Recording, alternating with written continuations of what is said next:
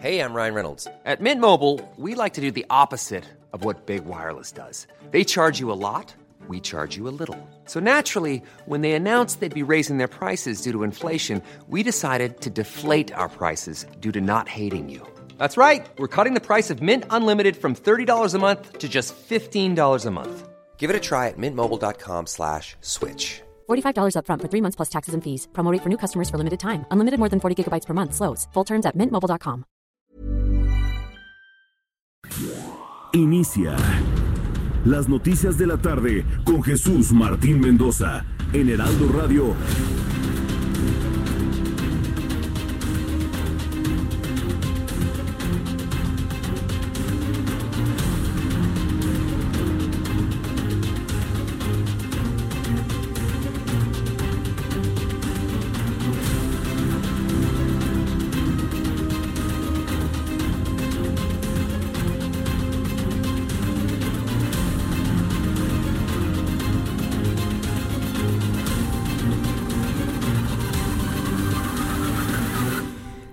Tarde en punto, hora del centro de la República Mexicana. Bienvenidos, muy buenas tardes. Iniciamos el Heraldo Radio con toda la información importante ocurrida en este viernes, 22 de noviembre del año 2019.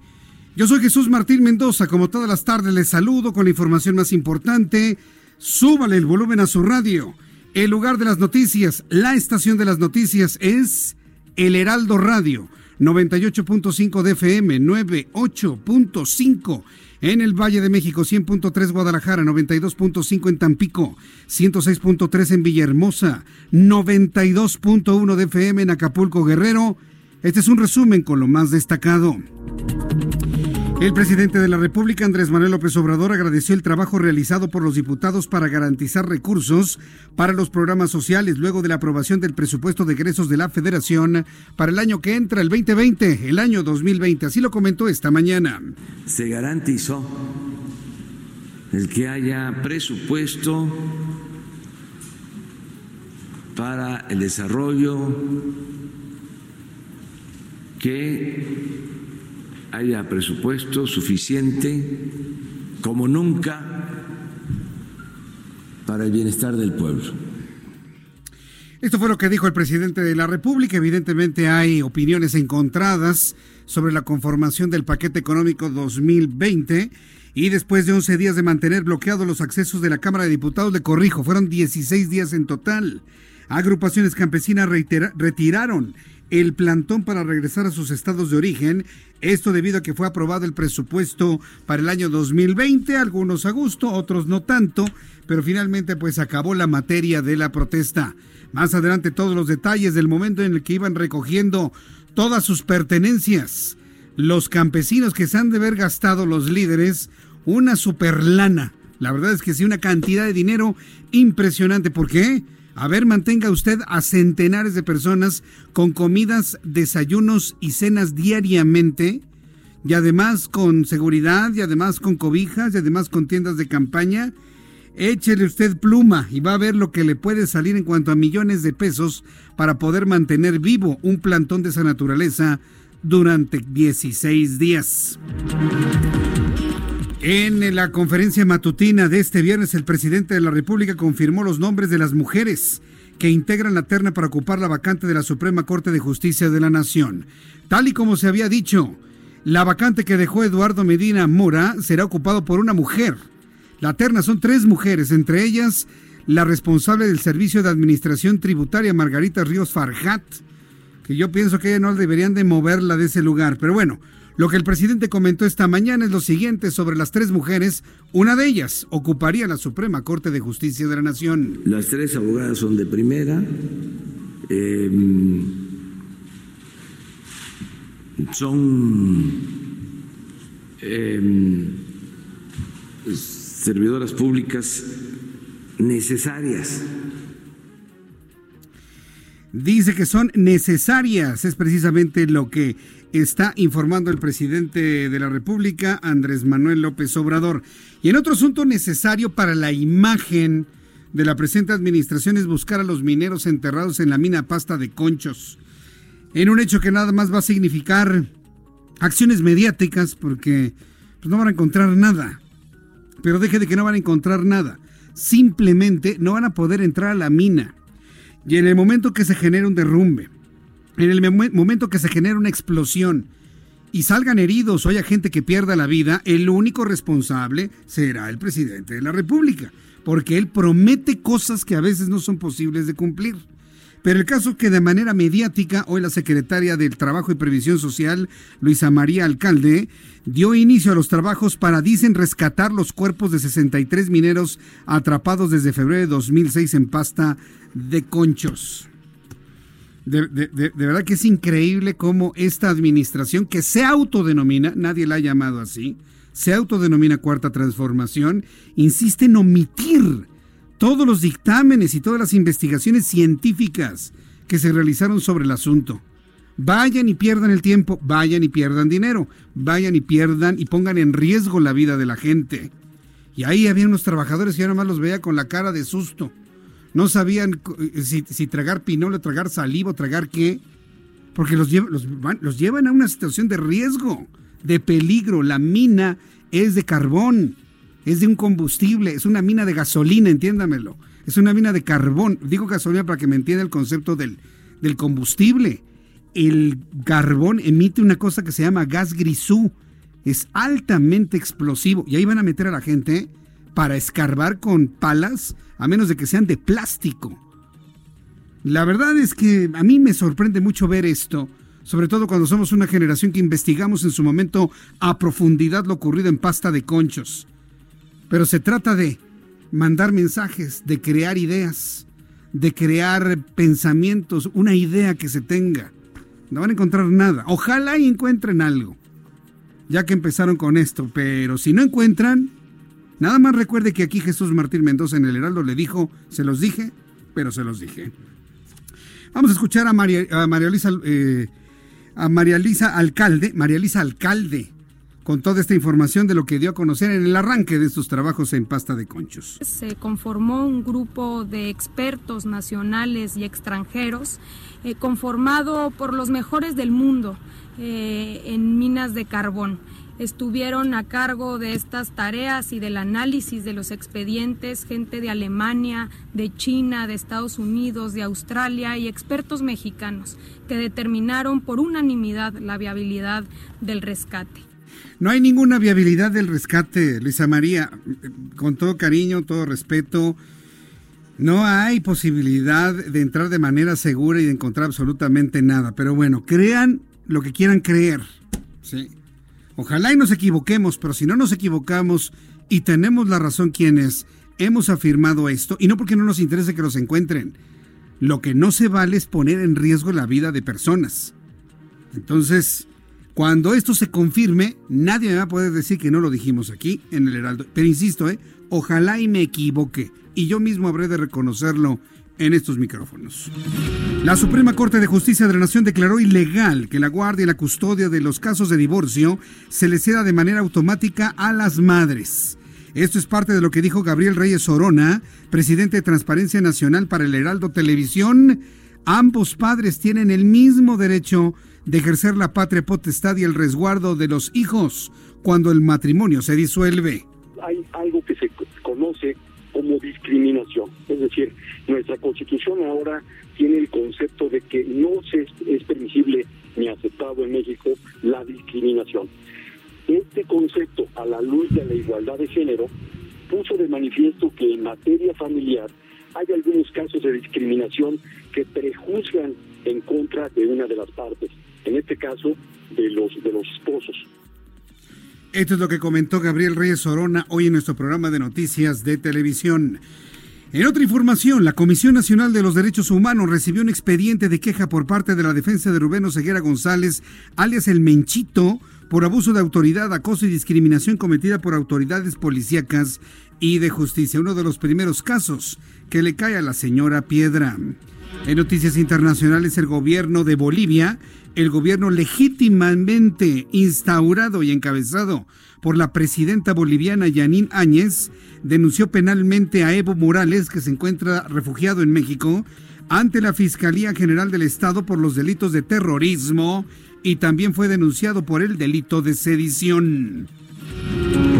La Casa Blanca respaldó, la Casa Blanca en Washington, en los Estados Unidos, respaldó el posible juicio político que podría realizarse para destituir al presidente de los Estados Unidos, Donald Trump, al considerar que el Senado es la única cámara donde el mandatario podría conseguir justicia en caso de que el caso salga adelante en la Cámara de Representantes.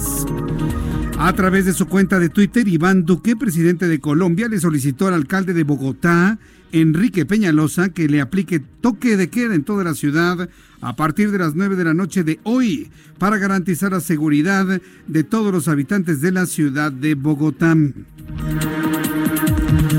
En noticias de nuestro país, en Tamaulipas, un grupo de presuntos criminales armados incendió esta madrugada cuatro viviendas en el ejido El Charco, comunidad ubicada en el kilómetro 65 en la carretera Reynosa-San Fernando. Las familias optaron por salir de sus hogares y refugiarse en terrenos aledaños. Le voy a tener más detalles de esto ocurrido allá en Tamaulipas en los próximos minutos, aquí en el Heraldo Radio. El magistrado Isidro Abelar Gutiérrez fue detenido en Guadalajara por agentes de la Fiscalía General de la República raíz de la denuncia presentada por el Consejo de la Judicatura Federal por irregularidades patrimoniales e ingresos adicionales. Tras la captura, el magistrado fue trasladado a la Ciudad de México. Son las 6 de la tarde con 11 minutos hora del centro de la República Mexicana. Escucha usted el Heraldo Radio. Es momento de presentarle la información de nuestros compañeros reporteros urbanos, periodistas especializados en información de ciudad. Empiezo con Gerardo Galicia, con Alan Rodríguez, Alan Rodríguez, quien está recorriendo las calles de la Ciudad de México. Adelante, Alan, ¿qué observas? Jesús Martín, excelente tarde. Nos encontramos en la Avenida Congreso de la Unión y en la calle Emiliano Zapata, en donde se encuentran en estos momentos los últimos manifestantes del campamento que se instaló desde el pasado 6 de noviembre frente a la Cámara de Diputados. Se trata de los pobladores del municipio mexiquense de Tultepec, cuya petición a los legisladores fue la asignación de presupuesto para que su municipio tenga mayor desarrollo. Sin embargo, en unos minutos iniciará un mitin de reacción y la detonación de una salva, la cual consiste en la quema estruendosa de pirotecnia con baterías de trueno y otros artificios de luz. El evento estará encabezado por el presidente municipal Armando Portugués Fuentes y con esto finalizará la jornada de movilizaciones en torno a San Lázaro con la discusión del presupuesto de egresos de la Federación 2020, lo cual dejó severas afectaciones a la vialidad de los capitalinos y de algunos vecinos de las alcaldías de Caucemas, Gustavo Madero y Venustiano Carranza. Por lo comentarte que todavía, aunque ya se están retirando, pues todavía no se han quitado los que se encontraban en la calle Ciudad y Rovirosa y también en el S3 Oriente de la avenida Eduardo Molina. Por lo pronto, esa es la información que tenemos y pues bueno, la salva será una quema de pirotecnia bastante estruendosa por parte de los pobladores del municipio de Chiltepec. Correcto, gracias por la información, Alan. Gracias, Martín. Le estaremos informando si es que ocurre algún otro hecho por aquí. Correcto, muchas gracias por la información. Vamos con Gerardo Galicia con más información de la vialidad en un viernes verdaderamente caótico. Adelante, Gerardo. Bien, menciona Jesús Martín, excelente noche, caos, viernes de caos en la zona centro de la capital. Para nuestros amigos, si van a utilizar en Chapultepec, hay que hacerlo con muchos minutos de anticipación, dejando atrás el circuito interior con rumbo a la avenida de los insurgentes. Es verdaderamente difícil transitar una vez que se llega al paso a desnivel. Más adelante hay un avance difícil también para poder llegar al eje 1 poniente de la avenida Cuauhtémoc. Y si se van a incorporar a Cuauhtémoc, prepárense también para avanzar completamente a vuelta de ruedas, poco antes de llegar al eje 2 sur con dirección a la zona de Xola o el viaducto van a avanzar casi a vuelta de rueda. Y en el carril que va hacia la zona centro, de la avenida Chapultepec, el avance por lo menos es aceptable, se pueden alcanzar en algunos tramos velocidades por arriba de los 30 kilómetros por hora. Y con lo del Martín, el reporte. Muchas gracias por la información, Gerardo Galicia. Hasta luego. Hasta luego, que te vaya muy bien. Información de la vialidad en el sur de la Ciudad de México, verdaderamente para llorar. No hay opciones, ¿eh? No hay opciones en la capital de la República para poder circular con toda tranquilidad. Y se lo comento por lo siguiente, en el sur de la Ciudad de México, eje, eje vial 8 Sur, Avenida José María Rico y Avenida Popocatépetl. Es un gran estacionamiento para quienes buscan ingresar de lo que es Insurgente Sur rumbo a Popocatépetl. Pues ve usted los semáforos, porque se queda usted cruzado en la Avenida de los Insurgentes y ya genera un gran congestionamiento vehicular hasta la zona de la Guadalupe Inn todo lo que es José María Rico hasta el cruce de Avenida Universidad a vuelta de rueda. solamente ya siendo Avenida Popocatépetl, pasando la Avenida México Coyoacán, entonces ya va con mayor velocidad, pero al cruzar División del Norte se vuelve a sentar el tránsito para quienes van rumbo al oriente. El viaducto en ambos sentidos para quienes van hacia Río Becerra o de Río Becerra rumbo al Aeropuerto Internacional de la Ciudad de México es un gran estacionamiento y es que sucede que hay accidentes a la altura del parque eh, del Parque Villa, ¿cómo se llama este? Galindo y Bella, del Parque Galindo y Bella, hay accidentes de personas que no tienen cuidado, que van viendo el celular y chocan con el automóvil de enfrente. Afortunadamente no son accidentes graves, también la zona del Boulevard Puerto Aéreo es un gran estacionamiento, no se mueven los autos. En la zona de la raza también muchísimo tránsito vehicular y eso que apenas empieza la hora de la salida de las oficinas, maneje con mucho cuidado y yo le informaré aquí en el Heraldo Radio. Son las 6 de la tarde con 15 minutos, las 6 de la tarde con 15, hora del centro de la República Mexicana. Vamos a revisar lo que ocurrió un día como hoy en las efemérides de Abraham Arreola. Vamos a escucharlo.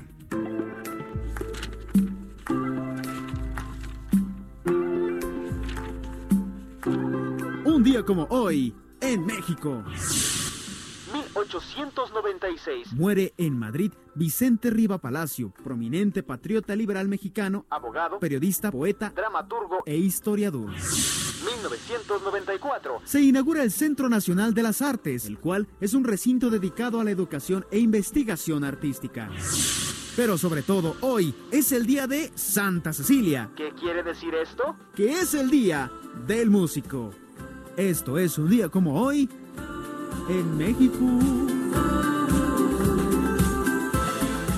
Muchas gracias, Abraham Arreola, por recordarnos lo que se vive un día como hoy, 22 de noviembre. Y para quienes cumplen años el día de hoy, desde aquí enviarles un enorme abrazo, un gran saludo, sobre todo eh, deseándoles que su vida sea siempre saludable. Mire, ya con salud, lo demás corre por nuestra cuenta, ¿no cree usted? Así que Muchas felicidades a quienes cumplen años el día de hoy de parte de sus amigos del Heraldo Radio. Vamos a revisar las condiciones meteorológicas para las próximas horas. Y así podría llover en las próximas horas, sobre todo en la zona costa del Pacífico mexicano. El Servicio Meteorológico Nacional informa en este momento que las condiciones de lluvia van a prevalecer sobre todo en el norte y en el occidente de la República Mexicana. En el centro del país las lluvias como que han desaparecido un poco. De hecho, el alertamiento en lo general es verde, es decir, no habría tantos problemas por la precipitación pluvial. Frente frío número 17 y una masa de aire asociada y onda tropical número 54 es lo que se observa para la República Mexicana. En el más reciente boletín meteorológico, el Servicio Meteorológico Nacional informa sobre una condición de intenso frío debido a la masa de aire polar asociada al Frente Frío número 17, que se desplazará lentamente sobre el noreste de México e incrementará el potencial de lluvias y chubascos dispersos en Coahuila, Nuevo León y Tamaulipas. A su vez, la masa de aire asociada a este sistema ocasionará rachas de viento superiores a 40 kilómetros por hora en dicha región. Onda tropical número 54 recorrerá el sur del país, originando lluvias fuertes en Guerrero y en Oaxaca, asimismo ingreso de humedad proveniente del Océano Pacífico. Bueno, pues ya con estos elementos que le he comentado y que nos ha dado a conocer el Servicio Meteorológico Nacional, le doy a conocer el pronóstico del tiempo para las siguientes ciudades donde se escucha el Heraldo Radio. Amigos que nos escuchan en el Estado de México, para el día de mañana la temperatura mínima en Toluca, en el Estado de México, será de 6 grados, la máxima de 22. En Tampico, Tamaulipas, seguirá siendo algo de frío, la temperatura mínima 17 grados, la máxima 23 para el día de mañana. En Villahermosa, Tabasco, vaya forma de hacer calor allá, hace calor y sobre todo una gran cantidad de humedad. Temperatura mínima 22, máxima 28 grados. En Acapulco, Guerrero, en este momento la temperatura es de 26 grados. Para mañana la máxima estará en 32 y la mínima en 26 grados Celsius. Aquí en la capital de la República, el termómetro en este momento marca 20 grados. Para el amanecer de mañana sábado la temperatura mínima oscilará entre los 12 y los 13 grados y la temperatura máxima alcanzará 24 grados Celsius.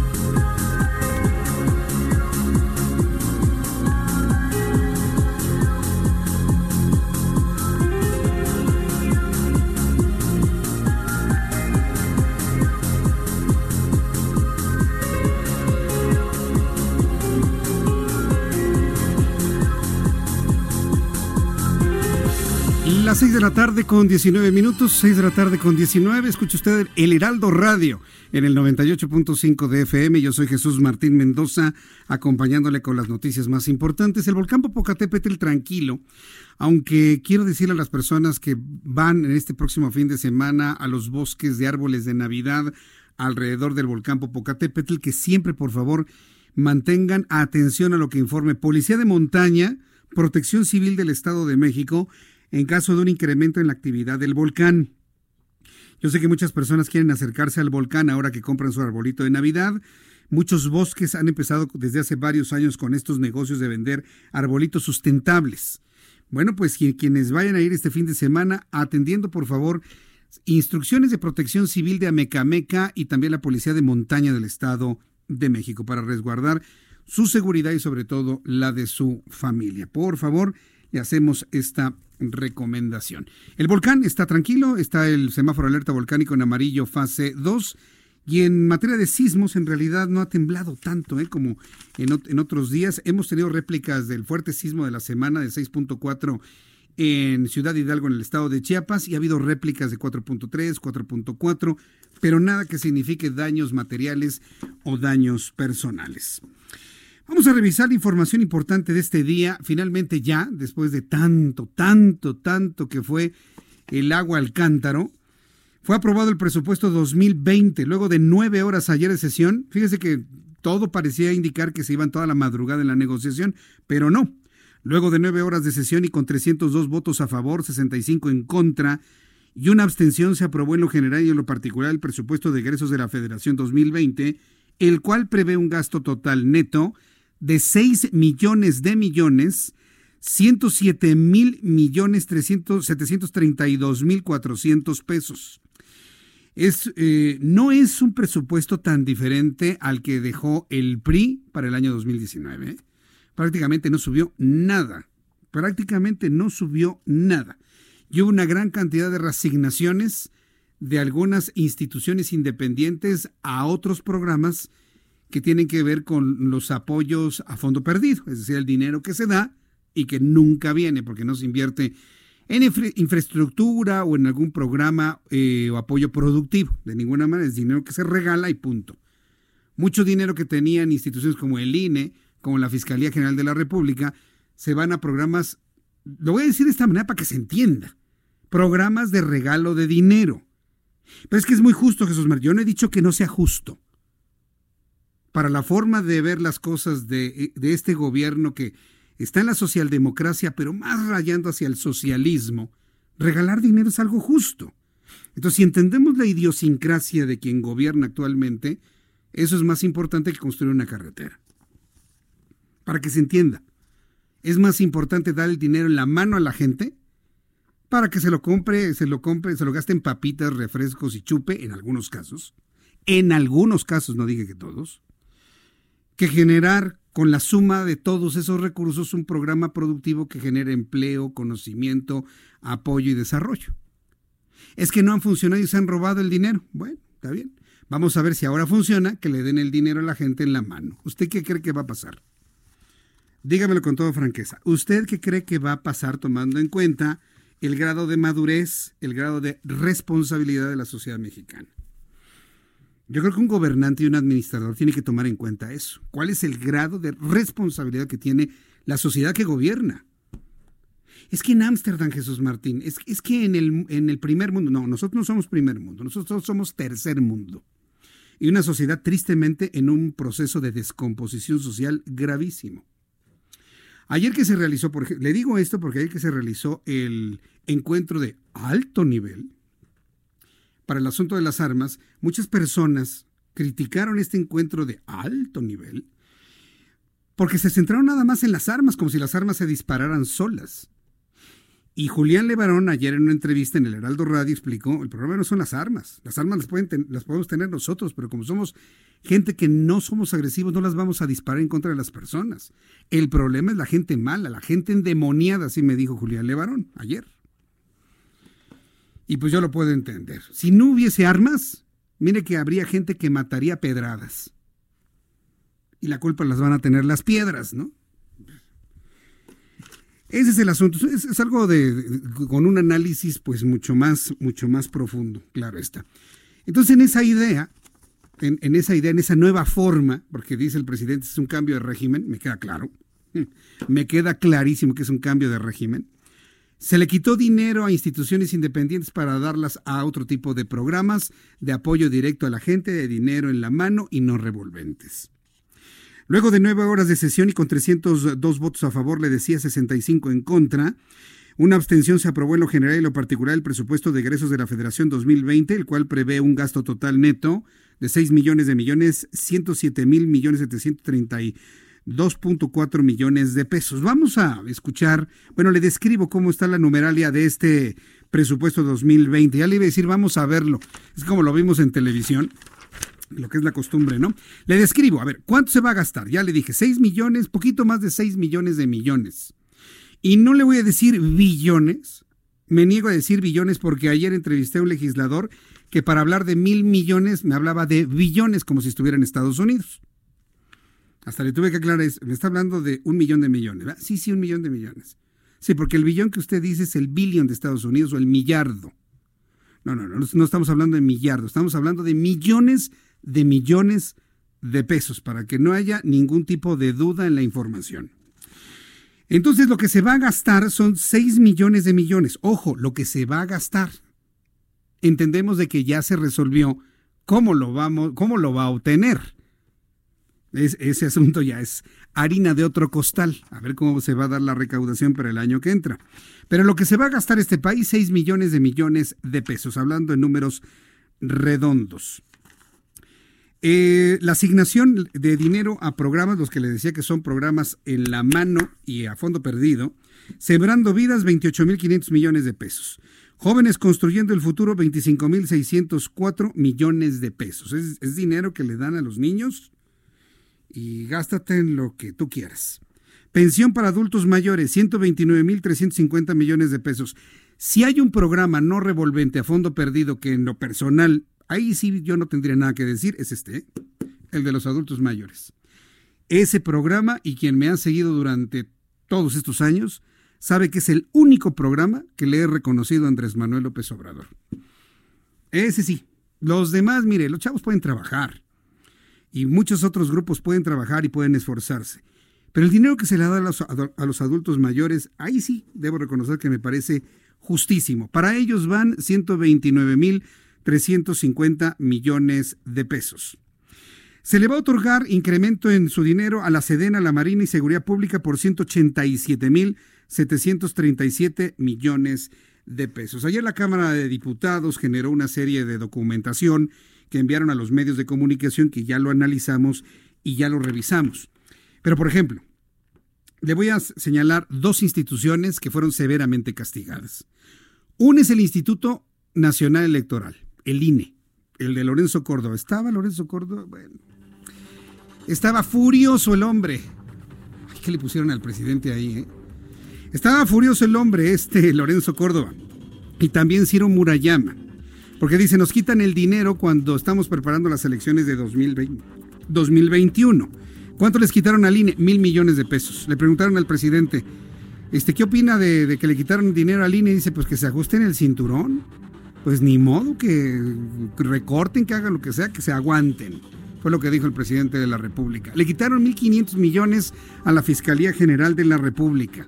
Después de los anuncios, además de platicarle en dónde le quitaron y en dónde le pusieron, le tendré las declaraciones del presidente, sus primeras opiniones sobre cómo quedó el presupuesto del año que entra. Importantísimo. Es el primer presupuesto que diseña el eh, Movimiento de Regeneración Nacional como tal, sí, como tal, ya con todas las facultades y obviamente con la óptica desde la presidencia de la República Nueva. Vamos a ir a los mensajes y regreso enseguida con esta información y le invito para que me envíe sus comentarios a través de mi canal de YouTube, Jesús Martín MX, a través de mi cuenta de Twitter, arroba Jesús Martín y claro está, entre todas las plataformas de comunicación del Heraldo de México. En Twitter, arroba el heraldo-mx, Instagram, arroba el heraldo de México, Facebook, el heraldo de México, YouTube, el heraldo de México. Voy a los anuncios y regresamos enseguida. Escuchas a Jesús Martín Mendoza con las noticias de la tarde por Heraldo Radio, una estación de Heraldo Media Group. Heraldo Radio, la H que sí suena y ahora también se escucha.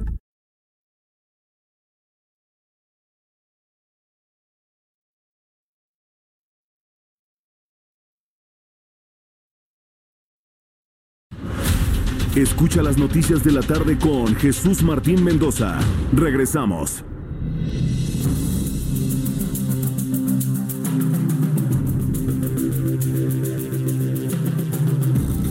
Son las 6 de la tarde con 33 minutos, 6 de la tarde con 33 horas del centro de la República Mexicana. Gracias, Carlos. Vampi, muchas gracias. Eh, me dice el Vampi, oye Jesús Martín, eres un alarmista de primera. ¿Por qué? No, no, las cosas como son. Si las cosas como son causan alarma, ¿yo qué puedo hacer? Mi responsabilidad es decir las cosas como son. Lo que pasa es que vivimos, Vampi, en un, en un México de eufemismos. Entonces, todo suavecito, ay, ay, no se me vayan a espantar. Nos tratan como si fuéramos niños. Vamos conociendo la información como debe de ser, como es. Eso finalmente nos, nos va a tener una forma de ver las cosas más realista. No andar acá en la idea de que, ay, no es para tanto. No, no, sí, hay muchas cosas que sí son, sí son para mucho. Alma Rosa Padilla, Jesús Martín, regalar dinero no sirve de nada. Soy docente de una primaria en la Ciudad de México, se les da 345 a cada niño y los padres no lo usan en lo que su hijo requiere, todo seguirá mal, claro. Pues es lo que le estoy preguntando. Cuando le den dinero en la mano al campesino, al niño, ¿eh? ¿en qué se lo va a gastar? ¿El niño va a comprar libros? ¿El campesino va a comprar... Eh, no todos, habrá quien sí compre grano, fertilizante y rente un, una máquina de barbecho. Sí, sí, sí lo habrá pero muchos no lo van a hacer, muchos se lo, van a aventar para la fiesta y demás. Yo estoy de acuerdo con usted, Alma Rosa, no sirve para nada. Y le voy a platicar otra cosa, Alma Rosa. Usted debe ser una maestra de escuela pública. ¿sí? ¿Por qué? Porque los niños de escuela pública están recibiendo 345 pesos. ¿Sabe qué pasa con los niños de escuelas privadas? No reciben ni un quinto. Vaya, ni un usted disculpe. Porque este gobierno que tiende al socialismo piensa que los padres que tenemos a nuestros hijos en escuelas privadas somos ricos, como ve. Piensan que como pagamos una colegiatura, entonces tenemos lana. Qué equivocados están. No tienen ni idea del gran esfuerzo que hacen decenas de miles de padres de familia para mantener a sus hijos en una escuela de alto rendimiento que en ocasiones son privadas. En México sucede al revés que en otras partes del mundo. En Canadá, Estados Unidos, la mejor educación es la pública y el que no alcanzó lugar en la pública, pues ni modo. A la privada, que está malísima. En México sucede al revés. Con honrosísimas excepciones. ¿eh? Yo he conocido primarias públicas que son de primerísima línea. Pero en lo general, las escuelas privadas tienen un mejor rendimiento, un mayor nivel académico en México. Pero piensan de que porque los niños están en escuela privada y los padres pagan colegiaturas, entonces la lana sobra. No es cierto. ¿Por qué le digo esto? Porque los niños de escuelas privadas han sido discriminadas de este programa de apoyo a los niños. Por el simple hecho de estar en una escuela privada. No les dan un solo peso a los niños de escuelas privadas. No sé si usted lo sabía. Si no lo sabía, ya lo sabe. No, no les dan. ¿no? Y yo ya pregunté, ¿por qué no? Pues porque están privadas. ¿Y qué? Pues tienen lana, ¿no? Así me lo dijeron cuando yo pregunté, oye, ¿por qué no les das dinero, los 345 pesos a los niños de primaria de escuelas eh, privadas? No, pues porque sus papás tienen dinero. Esa es la lógica. No hay un estudio socioeconómico, no hay una investigación sobre el desempeño, no hay una investigación sobre ¿Cuál es la parte que el padre de familia que paga una escuela privada le descarga al Estado en cuanto a la responsabilidad del estudio? Entonces, imagínese, doña Alma Rosa Padilla, y aquí nos podemos seguir platicando muchas de estas historias. ¿eh? Valentín Herrera, Jesús Martín Pemex, pipa de Pemex, me manda una fotografía a toda velocidad en circuito interior. Se supone que está prohibido circular por carriles centrales y después son los accidentes. No, pues es que espéreme, ¿Cómo usted pretende violarle sus derechos humanos? No a la pipa, sino al que va manejándola. Jerónimo, eh, con reacciones a lo que había comentado del señor Morales, que dijo en conferencia de prensa el miércoles que se siente como arrestado y yo le escribo a Marcelo Ebrard, eso calienta, Marcelo, eso calienta. Gustavo, felicidades señor, así con mayúsculas. Muchas gracias, Gustavo, usted muy amable. Ricardo López Montes, también agradezco los comentarios. Ricardo, Aztec Byte, dice Jesús Martín, te recomiendo, de nada sirve una guerra si no hay plan de paz. Felipe nunca tuvo un plan real de apaciguamiento. AMLO sí, tenemos que apoyar la amnistía de AMLO sí, pero eso no, no significa nada. ¿eh? Los violentos seguirán siendo violentos. Y lo que estamos haciendo, Aztec, así que no te, no te sientas aludido de alguna manera, no lo digo por ti, se está probando esta estrategia. Y hoy van más muertos que en el primer año de Felipe Calderón. No lo digo yo, la estadística transparente ahí está, Aztec. Con la política de abrazos, hay más muertos en el primer año de Andrés Manuel López Obrador que en el primer año de Felipe Calderón. No es cierto, sí es cierto. Investiga. Claro que sí. Los datos los tiene el INEGI. El presidente de la República, Andrés Manuel López Obrador, agradeció el trabajo realizado por los diputados para garantizar el recurso para los programas sociales. El mandatario destacó que los apoyos a los menos favorecidos llegarán a tiempo y se dará prioridad a los adultos mayores. López Obrador señaló que también habrá una partida para el aeropuerto de Santa Lucía, si es que fructifica, ¿eh? Eso ya lo digo yo el tren Maya y otros proyectos prioritarios. Esto fue lo que dijo el presidente de la República. Se garantizó el que haya presupuesto para el desarrollo, que haya presupuesto suficiente como nunca para el bienestar del pueblo. están garantizados los recursos para que todos los adultos mayores del país tengan una pensión, incluso se está considerando un incremento de acuerdo a la inflación para el 2020. Ahí está el programa de adultos mayores que le comenté que a mí me parece que es justo el que se le dé un dinero a quien ya no puede trabajar por edad. Entonces ahí está. Nada más que recuerde, y son palabras del presidente de la República, la pensión de adultos mayores va a los 65 años para los indígenas y a los 68 años para los mestizos. Entonces, este, ahí usted dígame qué es usted. que, que, fue la frase de la semana, ¿eh? ¿Usted es mestizo o usted es indígena? Y así pertenece a otras castas, bueno, pues ya ahí sí, no, las mencionó el presidente de la República. Pues así lo dijo el presidente Orlando, pues así lo dijo. Ahora, yo debo reconocer, porque aquí se trata de reconocer qué es lo que quiso decir el presidente. Lo que pasa es que las comunidades indígenas, y todos lo sabemos, tienen una menor esperanza de vida. Entonces, como las comunidades indígenas, indígenas puros en la República Mexicana, tienen una menor esperanza de vida, es importante que reciban estos apoyos antes. Pero como el mestizo está mezclado con español, sí, estoy haciendo escarnio de lo que dijo el presidente, tienen una mayor esperanza de vida. Hay más dinero, mejor eh, eh, calidad en servicios de salud, por lo tanto una mayor esperanza de vida. Entonces ellos pueden esperar tres años más.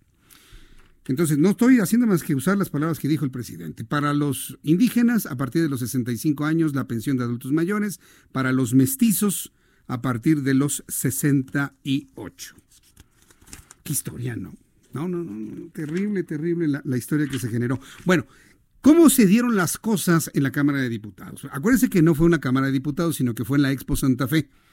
Allá en pleno corazón de Santa Fe, en la Expo Santa Fe, este gran centro de convenciones eh, muy concurrido en, este, en el poniente de la Ciudad de México. Ahí se reunieron los diputados, se colocaron 500 sillas, el lugar fue rentado y ahí es donde llegaron al acuerdo del presupuesto de egresos. ¿Cómo se dieron las cosas? Amado Azueta nos presenta este trabajo. Aprobados en lo general y en lo particular los artículos no reservados por 321 votos. Con 321 votos a favor y 78 en contra, cero abstenciones y en una sede alterna de la Cámara de Diputados, en la Expo Santa Fe, fue aprobado en lo general el presupuesto de egresos de la Federación 2020. Nuestro objetivo es la construcción del estado de bienestar. De ahí no nos vamos a mover. Ese fue el mandato del primero de julio del 2018. Un Estado fuerte que vea por la gente más vulnerable y también por la clase media, que atienda las demandas y las aspiraciones del empresariado, que genere riqueza, que sea mucho más regulador y que también tenga la fortaleza fiscal y financiera. Fue un debate intenso, gritos, aplausos, abucheos, enfrentamientos verbales fueron la constante. Silencio, compañeras, no estar en una asamblea de Morena, hay que guardar respeto. Cállese, cállese, diputado. Quiere hablar, anótese y venga. Usted, usted, usted, usted, venga, venga. Venga, venga. Si no sube, cállese, cállese.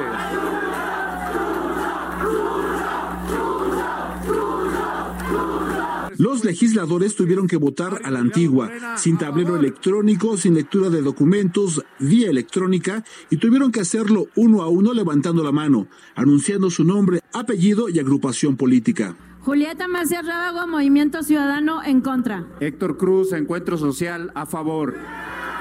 Dolores Padierna, Morena, a favor. Laura Rojas Pan, en contra. Votaron 369 diputados y tardaron poco más de 40 minutos. El Partido Acción Nacional en protesta se ausentó de la votación.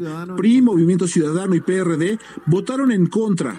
Presentaron mociones suspensivas para evitar que el presupuesto fuera aprobado y más de 270 reservas para tratar de modificar el dictamen de último momento. A decir de los diputados de oposición, el presupuesto tiene inconsistencias porque no se aprobó antes del 15 de noviembre. Se votó en una sede alterna al Palacio de San Lázaro y solo se dio dos horas a los legisladores para conocer los detalles de los números. Hay que ser claros, este presupuesto tiene origen ilegal y carece de legitimidad. Diputada, su tiempo concluyó.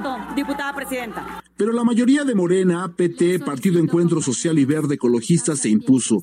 El presupuesto de egresos fue aprobado en lo general a la una de la mañana. El gasto total neto del presupuesto es por la cantidad de 6 billones 107 mil 732 millones de pesos y empezará a aplicarse a partir del primero de enero. Amado Azueta, Heraldo Media Group. Se informa la asamblea que se Muchas gracias, Amado Azueta. Esa es la Cámara de Diputados. Cállese, cállese.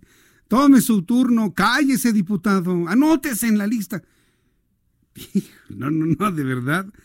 De verdad que a veces, no, sé qué me da. Fíjese, tenemos cuántos años aquí de, acompañar con las noticias, 30 años. Desde que empecé a trabajar hace muchos años allá en Grupo Asir, hasta este momento, tengo 30 años en la radio. Y me ha tocado ver cuál ha sido la evolución en los congresos, en la elección de diputados, tanto en elecciones federales eh, intermedias como las principales. Y la verdad es que hemos, yo en lo personal veo un retroceso impresionante un retroceso nunca antes visto. No me extraña, es una condición inclusive del mundo. ¿Se acuerda cuando alguna vez le decía que parecía que estábamos retrocediendo a un nuevo oscurantismo en el mundo como tal? Yo sigo en lo dicho, ¿eh? lo sigo observando y cuando veo estos congresos, dices, bueno, que en otros se pelean, que en otros hasta se patean, sí, pero ¿por qué tenemos que ser igual a los demás? Nada más dígame por qué. En todo este presupuesto hubo importantes recortes, hubo importantes recortes eh, a diversas instituciones, sobre todo independientes. Y eso es lo que finalmente ha, llamado poderosamente la atención. Por ejemplo, en este documento que tengo aquí en mis manos, observo que recortaron en los ramos autónomos, les fue recortado 4.183 millones de pesos. Por ejemplo, al Poder Judicial se le recortaron 1.327 millones. A la Suprema Corte de Justicia de la Nación, 201 millones. Al Consejo de la Judicatura, 1.038 millones. Al Tribunal Electoral del Poder Judicial de la Federación, 89 millones. A la Comisión Nacional de los Derechos Humanos se le recortaron 37 millones. Y eso que la señora Rosario Piedra es amiga de López Obrador. A la Comisión Federal de Competencia Económica se le recortaron 8 millones. Al Instituto Federal de Telecomunicaciones, al IFT, le recortaron 189 millones.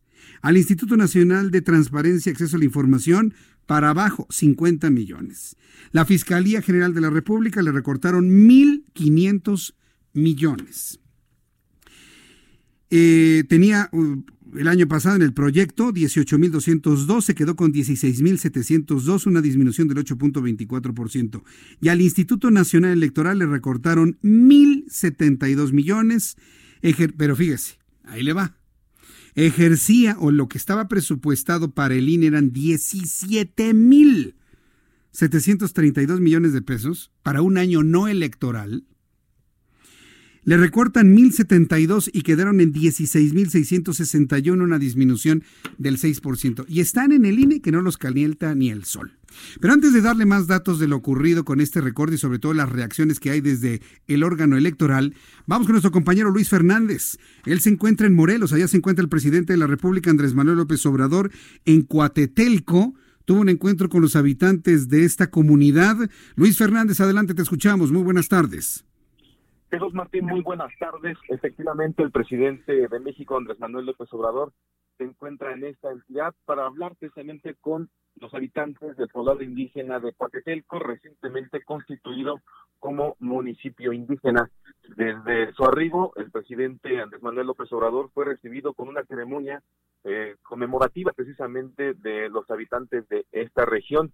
Lo acompañó el gobernador Cuauhtémoc Blanco hasta el presidio, donde también fue recibido con una corona de flores propias de esta entidad. Comentarte, Jesús Martín, que el discurso del presidente Andrés Manuel López Obrador se basó en dos sentidos. Uno, la educación y también la salud. En el primer rubro, aseguró que solamente invirtiendo y eh, apoyando a los jóvenes es como se podrá alejarlos de la delincuencia. Y esto lo dijo a colación precisamente por los últimos acontecimientos que se han registrado en esta entidad en donde también se han eh, inmiscuido en delitos graves eh, jóvenes. Y bueno comentarte también que en el segundo tema en lo referente a la salud aseguró que comenzará a sustituir el, seguro popular por un, un, mecanismo que mejore precisamente el sector salud, tanto en medicinas como la atención con médicos más capacitados. En el rubro de educación destacó que las escuelas que tengan de 5 a 50 alumnos recibirán apoyos de 150 mil pesos para apoyar infraestructura. Aquellos que tengan de 50 a 200 alumnos recibirán 300 mil pesos y los que tengan más alumnos recibirán medio millón de pesos para que los padres de familia sean quienes determinen en qué se va a invertir, si en infraestructura o también en ampliar eh, algunas eh, baños, eh, las aulas y por supuesto también en apoyo a los jóvenes con las becas que se han estado otorgando a través del programa Jóvenes Construyendo el Futuro. El presidente se reunirá un poquito más tarde con el gobernador Cuauhtémoc Blanco y se espera que esta reunión sea de carácter privada después de que se despida del municipio de Coatetelco. Jesús Martín, es el reporte de ese Morelos. Entonces, hasta medio millón de, pesos dependiendo la, la matrícula que tengan las escuelas. Efectivamente, y habló precisamente de eh, la reforma educativa, aseguró que los maestros eh, están contentos precisamente porque se acabó la mal llamada reforma educativa, como lo calificó Andrés Manuel López Obrador. No hay quejas en el sector educativo y al contrario dijo que impulsará aún más a este sector y ya lo, habló así, con eh, dinero que será directamente administrado por los padres de familia, algo que destacó precisamente que el tesorero tendrá que ser una mujer, porque finalmente dijo que son las más honestas que los hombres. Bien, otra discriminación, Luis. ¿Cómo es posible eso? ¿De verdad dijo eso? A ver, ¿cómo lo dijo? Sí, precisamente que el, comité tendría que ser administrado pues, una tesorera, porque así lo dijo, son más honestas que los hombres. Podríamos coincidir en ello, pero no deja de discriminar al hombre, sin duda alguna. Bueno, Luis Fernández, muchas gracias con información desde Morelos. Fuerte abrazo, que te ve muy bien. Luis Fernández es periodista allá en la ciudad de Cuernavaca, se mueve por todo lo que es eh, el estado de Morelos, y ahí tiene usted el presidente de la República. No deja de discriminar, aunque yo también coincido con eso. Yo creo que todavía las mujeres desde mucho tiempo tienen una una mayor credibilidad, una mayor confiabilidad. No por nada, por ejemplo, en las gasolinerías empiezan los gasolineros a contratar más mujeres. Porque son más legales en la entrega de las cuentas del dinero. Y eso me, lo dijo a mí un gasolinero. Un gasolinero dice, yo prefiero en mis gasolinerías tener mujeres porque entregan la cuenta mejor. siempre les cuadra. No se embolsan el quinientón o el doscientón, y nada de eso. ¿eh?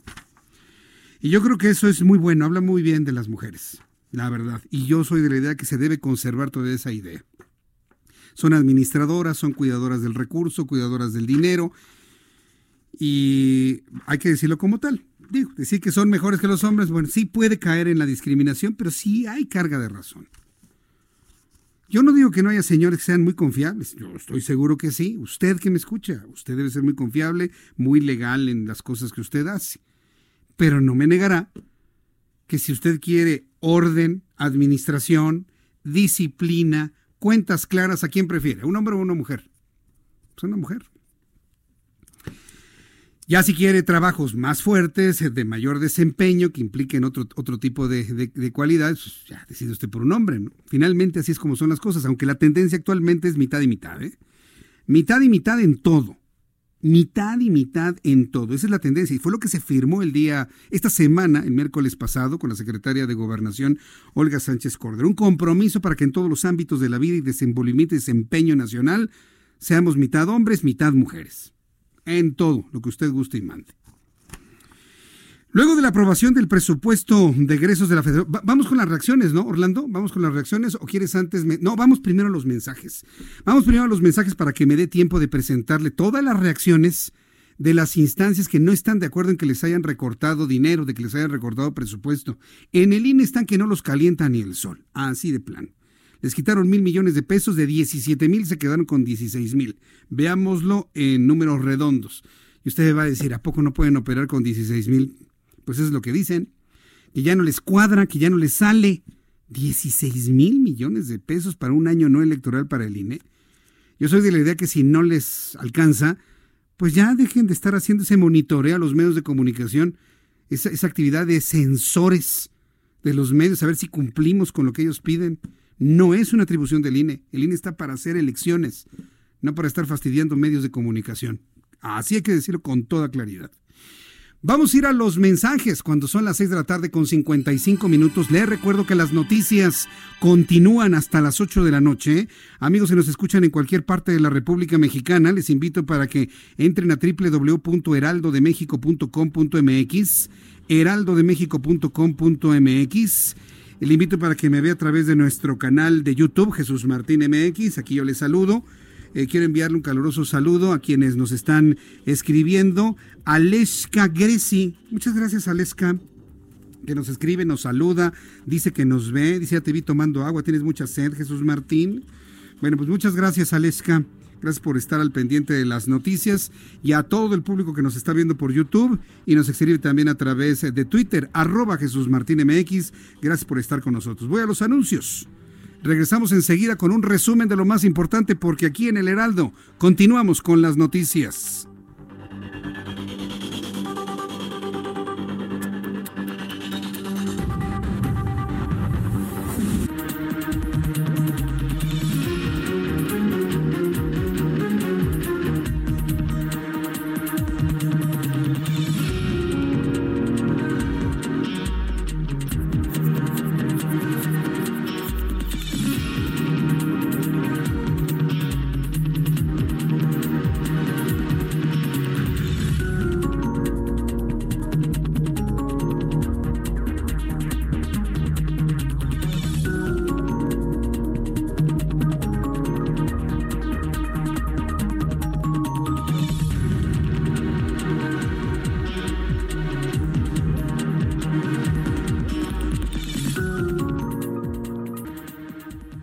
Escuchas a Jesús Martín Mendoza con las noticias de la tarde por Heraldo Radio, una estación de Heraldo Media Group. Heraldo Radio, la HCL se comparte, se ve y ahora también se escucha.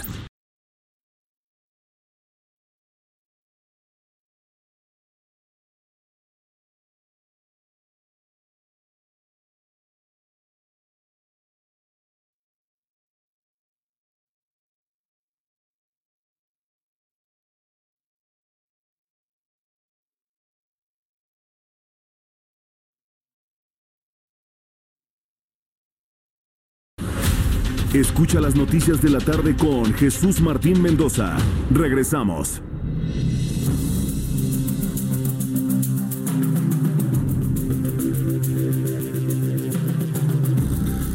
Cuando el reloj marca las 7 en punto, las 19 horas en punto, hora del centro de la República Mexicana, le presento un resumen con las noticias más importantes. Autoridades bolivianas, eh, colombianas, perdón, decretaron toque de queda en toda la ciudad debido a los actos de violencia que se presentan en varios sectores de, la capital. Le informo, le corrijo. La medida empieza a regir a las 9 de la noche con excepción de ciudades como Bosa, Kennedy y Ciudad Bolívar, en donde empiezan a las 8 de la noche. Le tendré más información en unos instantes aquí en el Heraldo Radio. Alejandro Díaz de León, gobernador del Banco de México, le dio visto bueno al presupuesto de egresos para el año 2020. Aseguró que lo aprobado en la Cámara de Diputados es conveniente y congruente con el marco de la macroeconomía del país. Además, aseguró que durante este año se han alcanzado metas fiscales y van en congruencia con lo que se espera para el próximo año. La señora Irmeréndira Sandoval, que trabaja como secretaria de, la Función Pública, aseguró que son investigados funcionarios y exfuncionarios públicos que están vinculados a la extracción ilegal de hidrocarburos, procesos que ya fueron turnados a la Fiscalía General de la República. La señora Irmeréndira Sandoval de Ackerman señaló que en al menos dos de los 50 casos son indagados directores generales del interior de petróleos mexicanos. Un juez de control vinculó a proceso a los tres presuntos secuestradores del ex rector de la Universidad Autónoma del Estado de Morelos, Alejandro Vera Jiménez y su esposa. Alejandro Vera y su esposa fueron privados de la libertad sobre la autopista La Pera Cuautla a la altura del municipio de Huacalco el pasado 13 de noviembre. Estas son las noticias en resumen. Le invito para que siga con nosotros. Yo soy Jesús Martín Mendoza.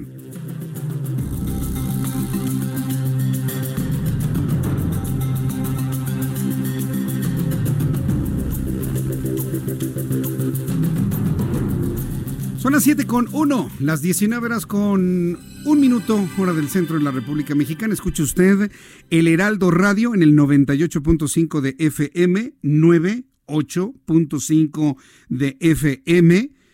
Y pues le acompaño con la información como lo hemos hecho a lo largo de todos estos años. Yo soy Jesús Martín Mendoza y continúo con usted. Vamos con, con, con mi compañero Alan Rodríguez que se encuentra en las inmediaciones del Palacio de San Lázaro, del Palacio Legislativo de San Lázaro. Si ya no hay nadie ahí. A ver, Alan Rodríguez, adelante, te escuchamos. Jesús Martín, muy buenas noches. Me da gusto saludarte de nuevo a ti, a nuestros amigos de escuchas.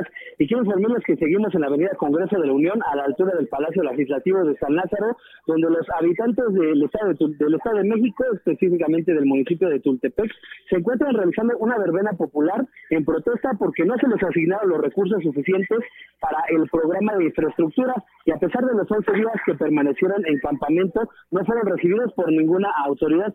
Ello están detonando en estos momentos pues la salva estruendosa de pirotecnia, la cual ha contado con 200 bombas, 120 candelas, 8 baterías cada una con 144 cuetones y pues también en estos momentos están participando los famosos toritos, estos toritos que hacen famoso el municipio cuetero de Tultepec. Pues esta es la protesta que se mantiene en estos momentos. Eh, afortunadamente han venido hasta el lugar elementos del cuerpo de bomberos, de protección civil y así como integrantes de la Guardia Nacional, los cuales están listos para atender cualquier emergencia que se pueda suscitar. Sin embargo, pues los cueteros parecen ser expertos en el tema y están realizando en estos momentos la quema de sus artesanías. Es la información que tenemos al momento y pues por lo menos no se han registrado ningún accidente, ninguna incidencia que reportarles. Bien, eh, pero dime una cosa, dentro de San Lázaro no hay nadie, no hay legisladores, ¿o sí? Pues no, este, pues al parecer pues no estaba así, pero pues ellos querían culminar su protesta con esta pirotecnia que ya habían traído desde hace varios días y pues es por que están realizando este evento prácticamente más para ellos que para llamar la atención de los legisladores. Bien, gracias por la información. Por lo menos ya llamaron la atención de los medios de comunicación, por lo menos, ¿no?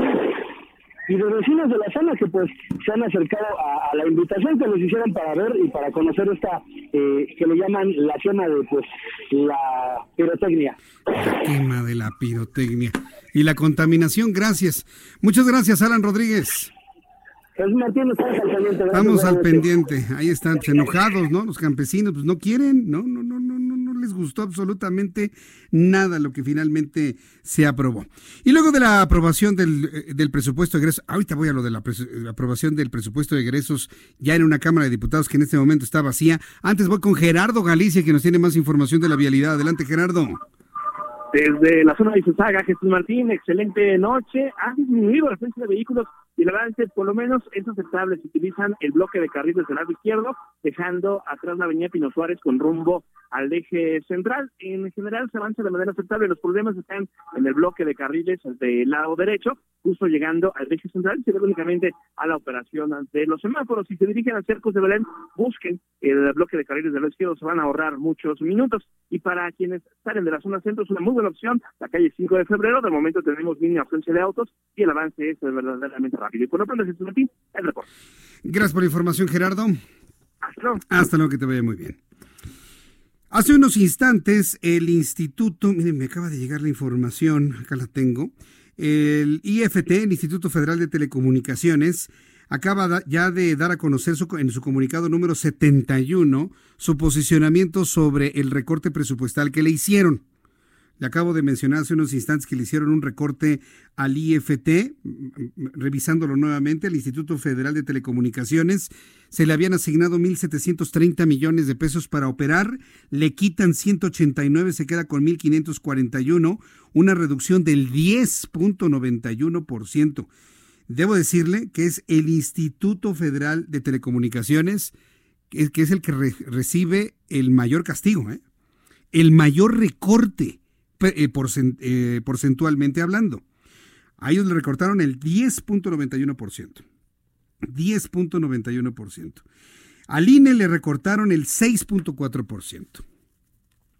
Entonces, ante este recorte de más de poco más del 10%, el Instituto Federal de Telecomunicaciones ha emitido el siguiente comunicado que le leo a continuación.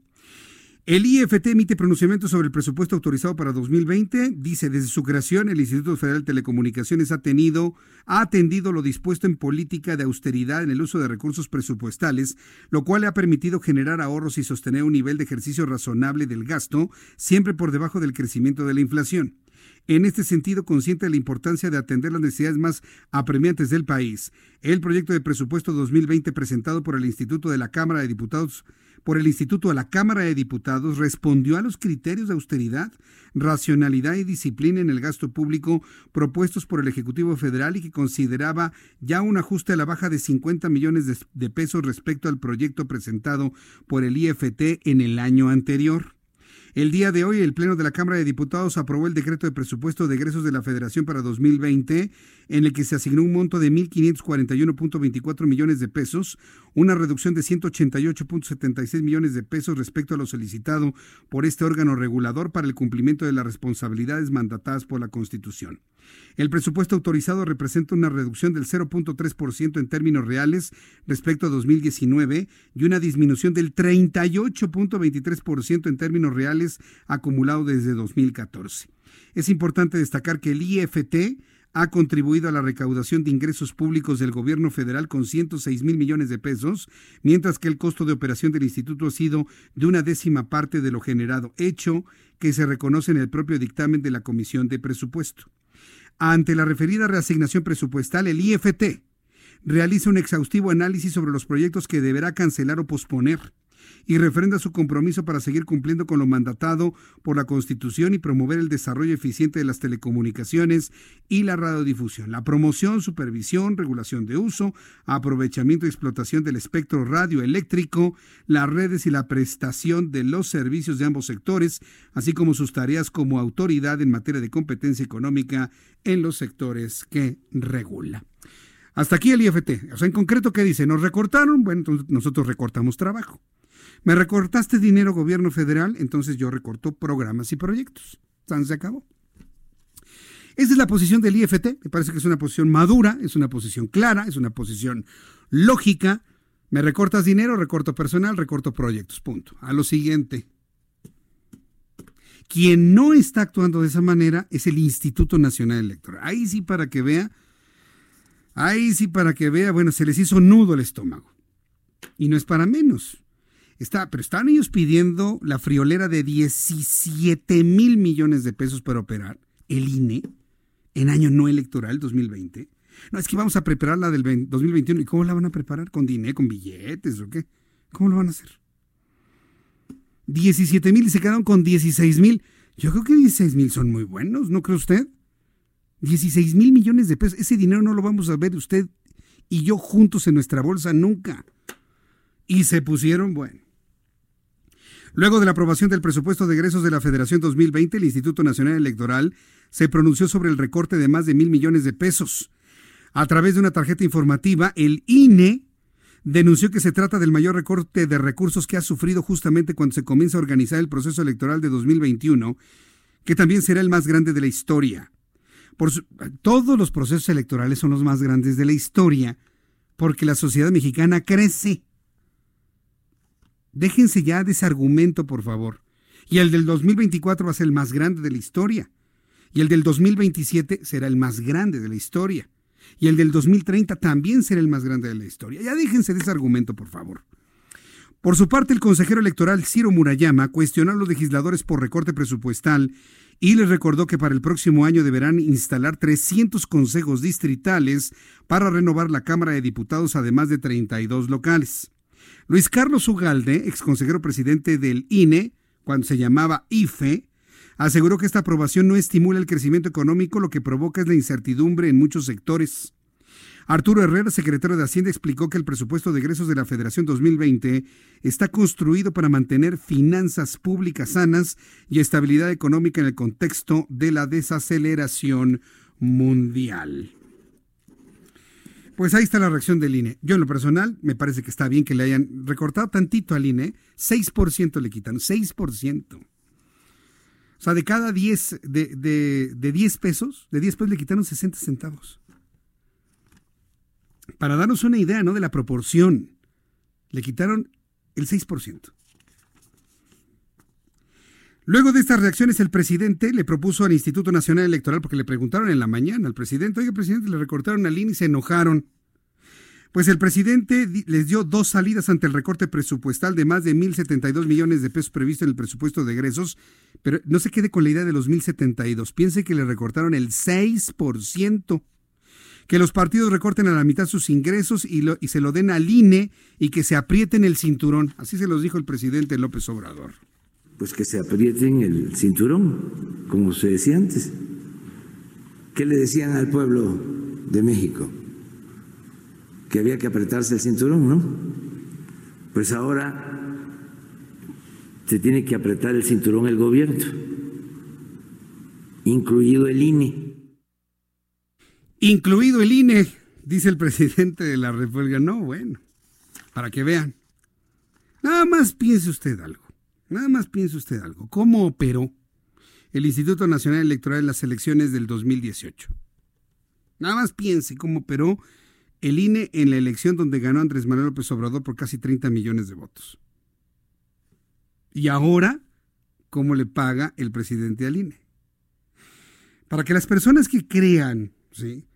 que por andarle ahí barbeando al presidente López Obrador les va a ir muy bien y se, los va a retribuir en lana, no se crea esa, ¿eh? No, no, no, no, no, no. Y se lo dice alguien que conoce cómo labora, trabaja, piensa, decide en función de los intereses que él visualiza a Andrés Manuel López Obrador. Eso lo hemos visto desde que era jefe de gobierno, hace 19 años. Lo conocemos hace casi dos décadas. Entonces, si alguien anda pensando, ay, no, pues yo, yo con él y me va a ir muy bien, pregúntele al INE, pregúntele al INE. Además, pregúntele al INE. Y luego de 11 días y una vez aprobado el presupuesto 2020, los campesinos levantaron el bloque que tenían en San Lázaro. Miles de integrantes de Antorcha Campesina que emprendieron ya su retirada. Finalmente se quedaron conformes con lo que se aprobó. ¿Qué fue lo que se aprobó? Darles dinero en propia mano a los campesinos. Qué responsabilidad, ¿no? Bueno, pues miles de integrantes de, Antorcha Campesina emprendieron su retirada, sin embargo, una de las demandas en donde ellos piden mayor presupuesto para el agro mexicano no quedó resuelta.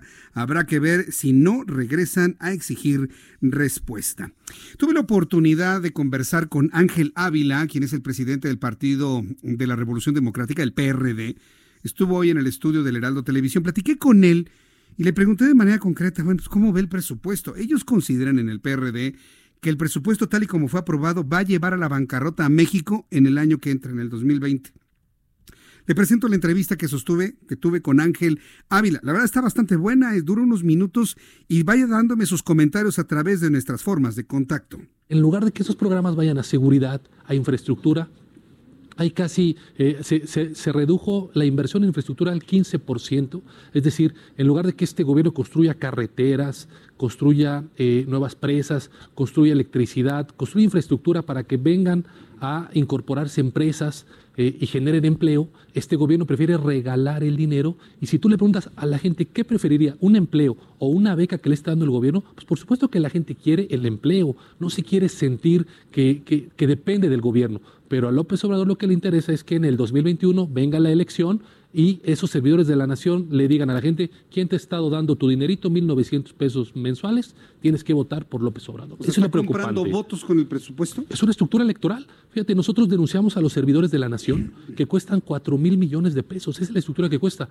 Y lo más eh, evidente, la elección de Morena, Jesús Martín, la interna, que a final de cuentas el INE, eh, eh, digamos, echó para abajo, los propios dirigentes de Morena, Jacob Polensky y Mario Delgado, acusaron a los servidores de la nación de López Obrador de estar operando electoralmente en Morena. Es decir, estos son unos mapaches electorales que se están robando el dinero de todos los mexicanos. Hoy ve cómo no hay dinero para el INE, cómo no hay dinero para el campo, cómo no hay dinero para los programas de las mujeres. Es decir, el único dinero que existe es para hacer esta clientela electoral de lo que siempre se quejó el presidente, tristemente. Bien, pues esto es lo que dice Ángel Ávila. Creo que este fragmento nos da una idea muy clara del sentido de, la entrevista que sostuvimos con él. Él considera que el dinero no va a alcanzar, pero sobre todo lo que más le preocupa al PRD es lo que yo le comentaba al inicio, ¿no? que el, el recurso, que el dinero que fue redireccionado, permítame el término, de organismos autónomos hacia programas sociales. Es que la palabra programa social lleva implícito la justicia. Cuando usted dice es que es un programa social, tiene implícito una idea de justicia. Pero cuando usted lo analiza, lo abre, observa por dentro, pues son programas que se entrega el dinero y se va a fondo perdido. No se recuperan porque no son programas revolventes, no son programas productivos, no son yo te pongo un peso y me devuelves dos, o recuperamos ese mismo peso para volverlo a invertir. De ninguna manera. Y eso es lo que le preocupa a la oposición que tomando en cuenta cómo es la sociedad mexicana, tomando en cuenta cómo es un adulto mayor en el sentido del agradecimiento, eh, ¿cómo piensa, por ejemplo, un chavo que hoy tiene 16 años y le entregan 3.600 pesos, cuando con trabajos un estudiante puede tener 100, 200 pesos, 50 pesos, o a veces no tiene ni para el camión, y que de repente llega un gobierno y le entrega 3.600 pesos para que vaya a la escuela, y que se lo revienten papitas y se lo revienten refrescos y uno que otro compra droga, uno que otro dije, uno que otro. Cuando tenga los 18 años y tenga que votar, ¿por quién va a votar? Pues claro, por quien le dio el dinero, por quien lo apoyó en el momento de la mayor pobreza. Ese es el punto. El que le regaló el pescado, finalmente. Entonces, eh, esto es lo que de alguna manera ha preocupado a los partidos de oposición de la forma en la que se organizó el, el proyecto, el, presupuesto de egresos. Un poquito más tarde voy a platicar, ¿sí? voy a platicar con Luis Carlos Ugalde. ¿Lo tenemos ya en la línea? Ah, perfecto. Eh, hablando precisamente de cómo se dieron estos recortes presupuestarios, lo que le estoy platicando, ¿no? Cómo se redireccionaron recursos de instituciones autónomas, como es el Instituto Nacional Electoral, a programas sociales como nos lo comentó el propio Ángel Ávila. En la línea telefónica, Luis Carlos Ugalde, exconsejero del IFE, conocedor de los procesos electorales, a quien yo le agradezco estos minutos de comunicación con el auditorio del Heraldo. Luis Carlos Ugalde, qué gusto saludarlo, bienvenido, muy buenas tardes. Muy buenas tardes, Jesús, encantado de estar contigo. Eh, al INE pidió, voy a hablar en, en números redondos, pidió 17 mil millones de pesos para este año, le quitan mil millones y se quedan 16 mil, le hacen un recorte del 6%. Hoy escuchamos a Ciro Murayama eh, enojado, señalando que no es posible un recorte cuando se preparan las elecciones del 2021 y bueno, Lorenzo Córdoba está igual de enojado. ¿Cómo lo ve Luis Carlos Ugalde? ¿Justo, injusto? ¿Verdaderamente afecta la operatividad del Instituto Nacional Electoral este recorte? ¿Cómo lo ve Luis Carlos Ugalde? Yo creo que el INE tiene un cuerpo muy profesional, tiene mucha experiencia y yo creo que a pesar de este recorte que sí es muy significativo, va a hacer bien su trabajo el próximo año. Si esto se prolongara en 2021, entonces sí estaremos en un grave problema porque 2021 va a ser la elección más grande en la historia de México, más grande que la de 2018. Pero yo tengo la convicción de que aún con este recorte el INE puede ir adelante. La gran preocupación, Jesús, para el país es que en 2021, que es la elección intermedia, el INE cuente con las mismas capacidades, con la misma habilidad y la misma fortaleza para organizar una elección que no esté sometida a presiones políticas. Yo confío que de aquí a 2021 eso va a ocurrir. Ahora bien, si esta práctica de reducciones continúa y se combina con otras propuestas como la que hizo Morena hace dos semanas de reducir el plazo del presidente del INE, cambiar a los consejeros, eso sí ya es un riesgo mayor.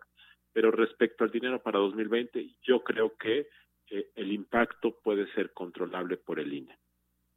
Ahora, eh, eh, el Instituto Federal de Telecomunicaciones, que, que también sufrió un recorte y que porcentualmente fue la institución de las instituciones más afectadas con un 10% del recorte de lo que se había solicitado para este año, emitió un comunicado en el que simplemente dice, bueno, nos recortaron, pues entonces voy a hacer menos trabajo, voy a tener menos programas. ¿No sería una posición similar, adecuada, que el INE diga, bueno, me recortaron dinero, nada más que no vamos a tener este programa, ni este proyecto, ni este plan, ni esta campaña, nada, nada? Y, y, bueno, yo creo que hay dos cosas que puede hacer el INE. Una sería decir, voy a reducir eh, la emisión de credenciales de elector y esto va a tener un impacto sobre la población y el INE puede decir no no puedo tener tantos módulos operando simplemente porque el gobierno me da menos dinero. Y eso significa que la gente va a tener que esperar más en sacar su credencial, las colas van a ser más prolongadas, y eso es una opción. La otra opción que yo creo que debiese hacer el INE y que el IFE anterior hizo cuando yo fui su presidente en 2007, fue decir, ok, me recortaron mil millones de pesos, vamos a compartir el recorte con los partidos, porque el INE es el que fondea los partidos. Y en estos recortes, obviamente los partidos hacen el recorte desde el Congreso, pero solamente al gasto de operación del INE. ¿Y qué tal los partidos? ¿Por qué los partidos no se les recorta también sus prerrogativas? Yo creo que el INE podría decir, vamos a invitar a los partidos a que en la misma proporción que a mí me recortaron, se recorten sus prerrogativas. Creo que esa es otra vía que el INE debiese intentar. Eh, eh, y creo que eso haría a los partidos corresponsables. Eh, hoy el presidente les decía, bueno, pues que los partidos se recorten el 50% y que los demás se aprieten el cinturón. Es más o menos la idea, ¿no? De lo que hizo Luis Carlos Ugalde en su momento. Bueno, sí, sí, sí, por supuesto que es parte de la misma idea. El hecho es que los Morena propuso una reducción al presupuesto de los partidos, que era una reducción muy drástica, era del 50%, eh, pero finalmente no ocurrió nada. El hecho es que si ya se le recortaron mil millones al INE, a mí me parece que 700 millones o 600 millones los podría absorber el INE en su gasto operativo y 300 o 400 millones podrían absorberlo los partidos políticos.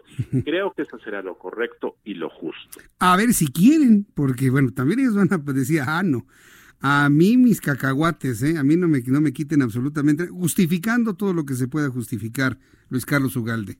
Es correcto, es correcto, se van a querer evadir de su corresponsabilidad. Simplemente estoy diciendo que me parece que sería una forma como el INE podría eh, un poco atemperar el, a la afectación de un recorte tan importante como estos mil millones de pesos. Ahora, Luis Carlos, ¿qué opina usted de esta labor que ha estado haciendo el Instituto Nacional Electoral de ser un censor de medios de comunicación? Nosotros visualizamos al INE como un órgano electoral y no para censar a los, a los medios de comunicación. Entiendo que la idea es vigilar la equidad en cuanto a la difusión de los mensajes políticos de todos los partidos, sin importar su tamaño. Pero creo que no es una, una labor que deba hacer un instituto electoral. ¿Podría adelgazarse el instituto por ahí para que no le afecte en lo central, en lo importante, que es la organización del proceso electoral intermedio?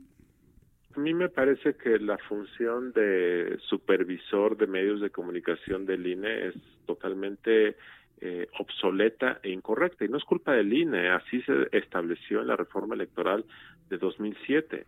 A mí me parece que efectivamente el INE podría reducir su costo si en la legislación se le quitaran a su función de ser una central de medios y de supervisión de medios y B, la cuestión de estar vigilando el contenido de las campañas políticas, si eso no denigratoria eh, una u otra campaña política.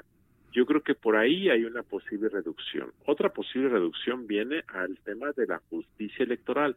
Tenemos muchísimos tribunales electorales, 32 en los estados y uno federal y están continuamente eh, eh, analizando quejas y quejas de militantes, de partidos políticos, de particulares, por una legislación que es muy prohibitiva.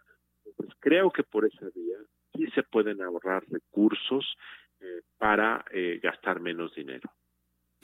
Bien, bueno, pues entonces por este lado del presupuesto pues vamos a ver finalmente cuáles van a ser las estrategias que establezcan los actuales integrantes del INE. Me, quedo con eso y coincido completamente, Luis Carlos, que es un grupo de profesionales en materia electoral. Eso, sin duda, podemos coincidir o disentir con algunos de ellos, pero sí, sin duda, son, son unos unos grandes profesionales en esa materia. Hay otro tema que quiero preguntarle que tiene que ver con el foro contra la ley Bonilla. Creo que eh, desde el punto de vista electoral ha sido uno de los de los grandes retos, de los grandes temas que han enfrentado los órganos electorales en nuestro país, esta reforma en Baja California que extendió el mandato de un gobernador posterior a la elección. ¿Cómo va a ser todo esto, Luis Carlos Ugalde? Esto sí es una tragedia, Jesús. Eh, ese es uno de los grandes abusos de los últimos años en México. Y me parece que por bien de todos esa ley Bonilla debe revocarse. Está en la Suprema Corte de Justicia de la Nación eh, y en las próximas semanas o meses deberá resolver. Yo espero genuinamente que revoque esto y que la gubernatura de Jaime Bonilla acabe siendo, como decía la ley, dos años. Eh, si eso procediera, si acabara saliéndose con la suya el señor Bonilla, sería un precedente muy nocivo para la democracia, para la vida legal, sería un abuso eh, que yo nunca he visto en muchos años. Eh, y me parece que es importante la protesta, la protesta pacífica y legal, obviamente. Eh, mañana en, Baja California va a haber un foro de activistas que están protestando por esto. Eh, va a haber una marcha hacia el Palacio Legislativo, de al Palacio de Gobierno. Y me parece que esto es una de las grandes cosas que a mí me parece que hace que la llamada cuarta transformación, que dice que es diferente, en el fondo no lo es. Eh, nunca supimos ni sabremos si López Obrador está a favor o no está a favor de esto, pero claramente su silencio, su complacencia y claramente el hecho de que muy pocas personas del partido en el poder se hayan pronunciado, habla que están por silencio convalidando un intento de abuso que esperamos que no se materialice, Jesús. Bueno, pues esperemos que así sea. Yo creo que una gran cantidad de personas que han escuchado nuestro programa de noticias pues consideran que tendría que prevalecer lo que la gente votó en aquella elección allá en Baja California. Pero en este foro, ¿qué qué se va a plantear? Es decir, se van a plantear todas las alternativas que se tienen. Ya una acción de inconstitucionalidad, precisamente la del INE, fue rechazada por la Suprema Corte de Justicia. ¿Qué, qué más se puede analizar sobre ello en este foro, Luis Carlos?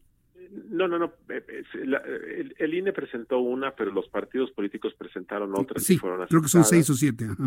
Seis o siete. El ministro Fernando Franco es el ministro ponente y deberá presentar una propuesta en las próximas semanas. Entonces hay una, hay, hay ya un recurso y yo creo que está flagrante y abierta la violación que me parece que será revocada. Esa es mi, mi convicción de que así será por la Corte hay un foro este fin de semana, es simplemente un foro porque me parece que además de la ruta legal es importante que la gente exprese su punto de vista, eh, sobre todo porque hace tres o cuatro semanas hubo una llamada consulta popular en Baja California organizada por Morena, con base en la cual se dijo que la mayor parte de la población estaba a favor de que la gubernatura fuera de cinco años. Y esto que fue una una tomadura de pelo porque participó el 1% del padrón electoral y porque obviamente quienes participaron eran las personas allegadas a Jaime Bonilla, eh, generó un discurso de que el pueblo manda y el pueblo quiere que esté cinco años. Por eso creo que quienes no están a favor de eso vale la pena que lo expresen, que digan que esto es incorrecto, porque es una forma de contrarrestar esta retórica pueblo manda y si el pueblo manda se pueden violar las leyes. Ese es un tema muy grave que comúnmente eh, existe cuando surgen gobiernos populistas que dicen que por arriba de la ley está el pueblo. ¿Y quién es el pueblo? Y eso en ocasiones da lugar al abuso del poder.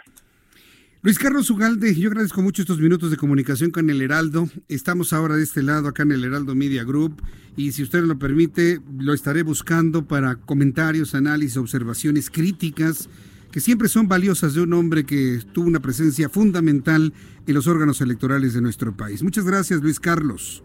El gusto es mío. Muy buenas noches. Buenas noches. Luis Carlos Ugalde.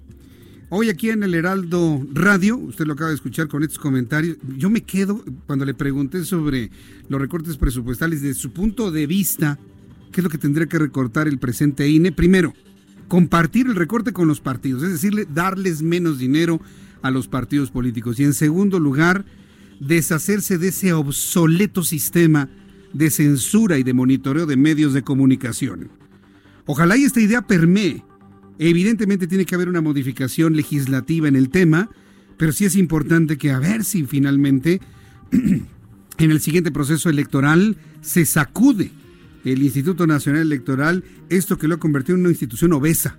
El estar censando, el estar censurando, estarnos escuchando. A ver cuánto hablaron del PRI, a ver cuánto hablaron de Morena. Híjole, Jesús Martín se la pasa hablando de Morena. No, también se la pasa hablando del pan. A ver, no pasaron este spot. Ponles una multa. No, no, no puede ser así. ¿eh? Ojalá y esta idea permee, que se entre al legislativo para que ya en el proceso electoral del 2021 no se tenga esto, este, este, este, este grillete para los medios de comunicación a nivel nacional, ¿eh?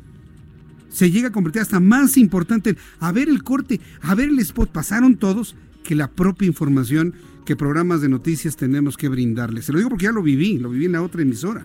Entonces, ojalá y esto pueda avanzar de esa manera. El reloj marca las 7.31. Vamos a ir a los mensajes. Regreso enseguida. Le invito para que me escriba a través de mi cuenta de Twitter, arroba Jesús Martín MX.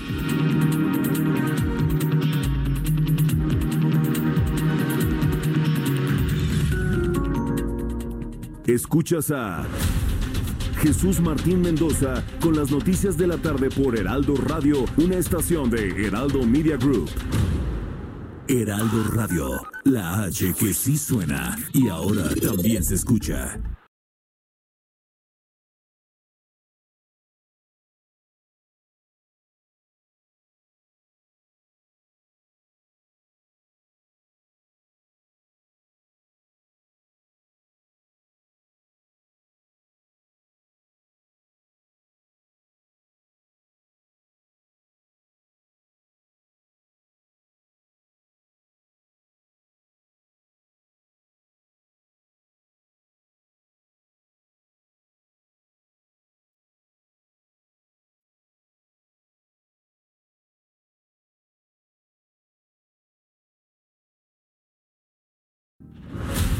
Escucha las noticias de la tarde con Jesús Martín Mendoza. Regresamos.